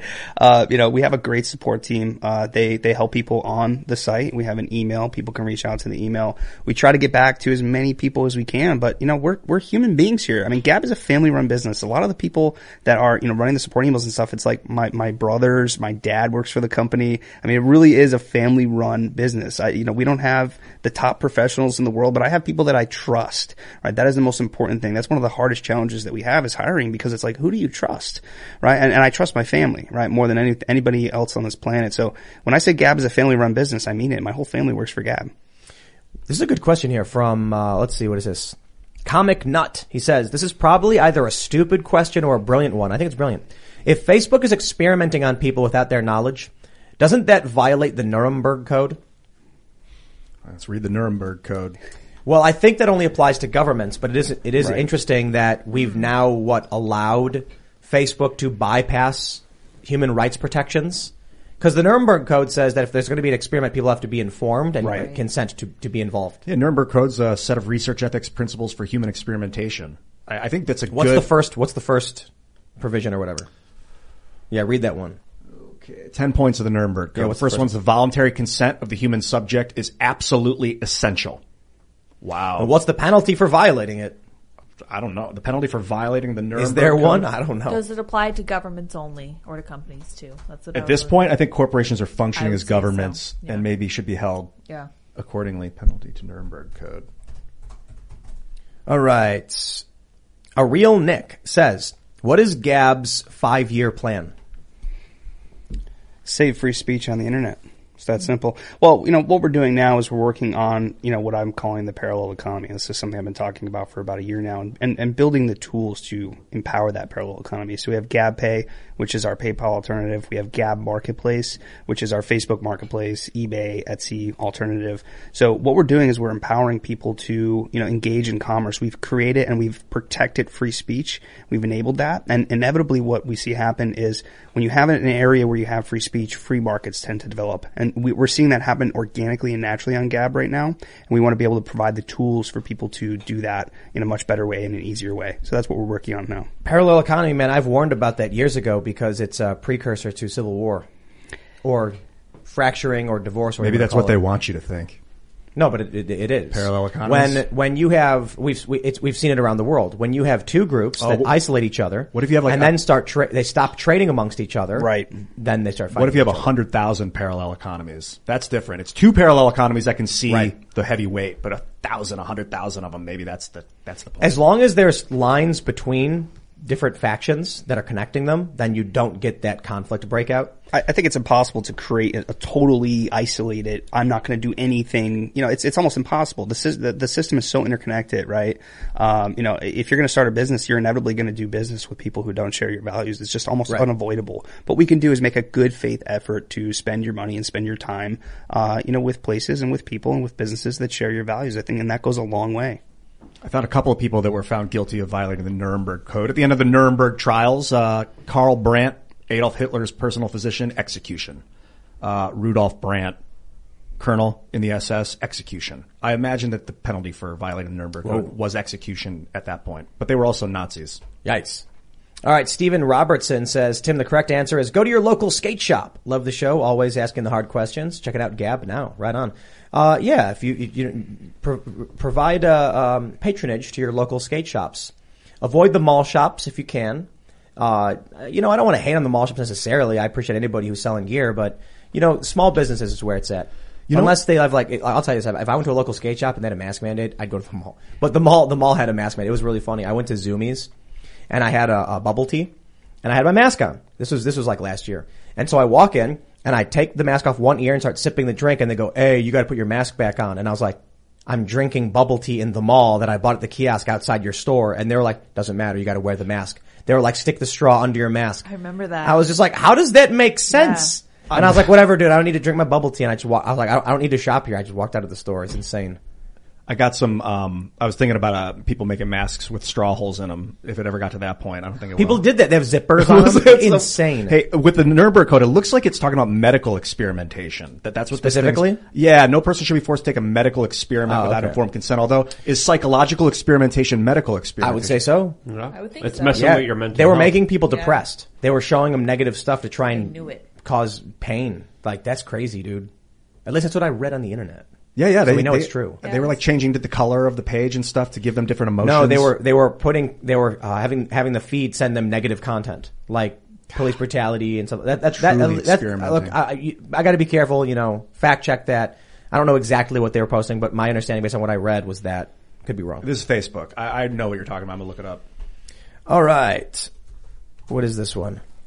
Roger says, Tim and Luke, I want a gorilla action figure that says random Luke isms when you hit a button on his back. I like that idea.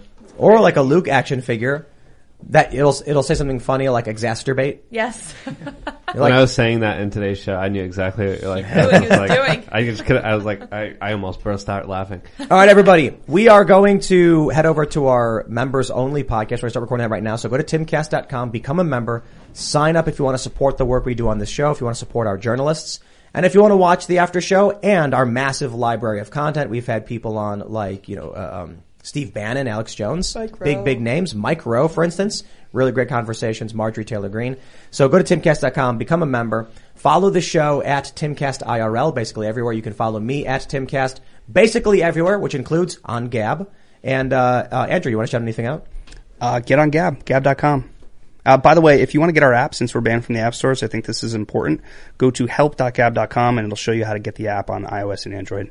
Right on. Nice. Andrew, you got me with that uh, Ron Paul answer. I signed up to Gab. My account is the same one on Twitter and Instagram. Luke, we are change. Luke, we are change on Gab. I'm gonna try out your platform. I like uh, all the answers that you gave us, so I appreciate your time. I also have my own independent media organization called We Are Change. I released a really important video about what's happening in Russia today on YouTube.com forward slash We Are Change. Hope to see some of you guys there, and uh, thank you for that conversation. Thanks for That having was me. great, man. Um, okay, so I did confirm Facebook data scientists manipulated the news feed of almost 690,000 users, Yep. showing them positive updates and negative ones, unknown in 2012. Yep. 690,000 people. That's a lot of people, and this is not the only experiment they've done. On the, I'll, we can maybe go into this later. There's a lot. Yeah, And let's this talk- is what they let- admitted let's, let's get into the member segment. We'll talk about the evils of these companies. Thank you guys so much for coming. IanCrossland.net. I'm Ian Crossland. Check you later.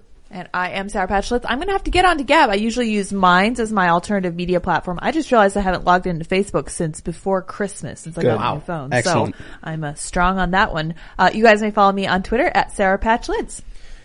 And Gab, when you get on. Oh yeah, We will Gab. see you all over at timcast.com. We, the show should be up around 11 or so p.m. Thanks for hanging out. We'll see you there. Bye guys. Okay, round two. Name something that's not boring. laundry? Ooh, a book club. Computer solitaire, huh? Ah, sorry, we were looking for Chumba Casino. That's right, ChumbaCasino.com has over 100 casino style games. Join today and play for free for your chance to redeem some serious prizes. ChumbaCasino.com. No purchase necessary. Where prohibited by law. 18 plus terms and conditions apply. See website for details.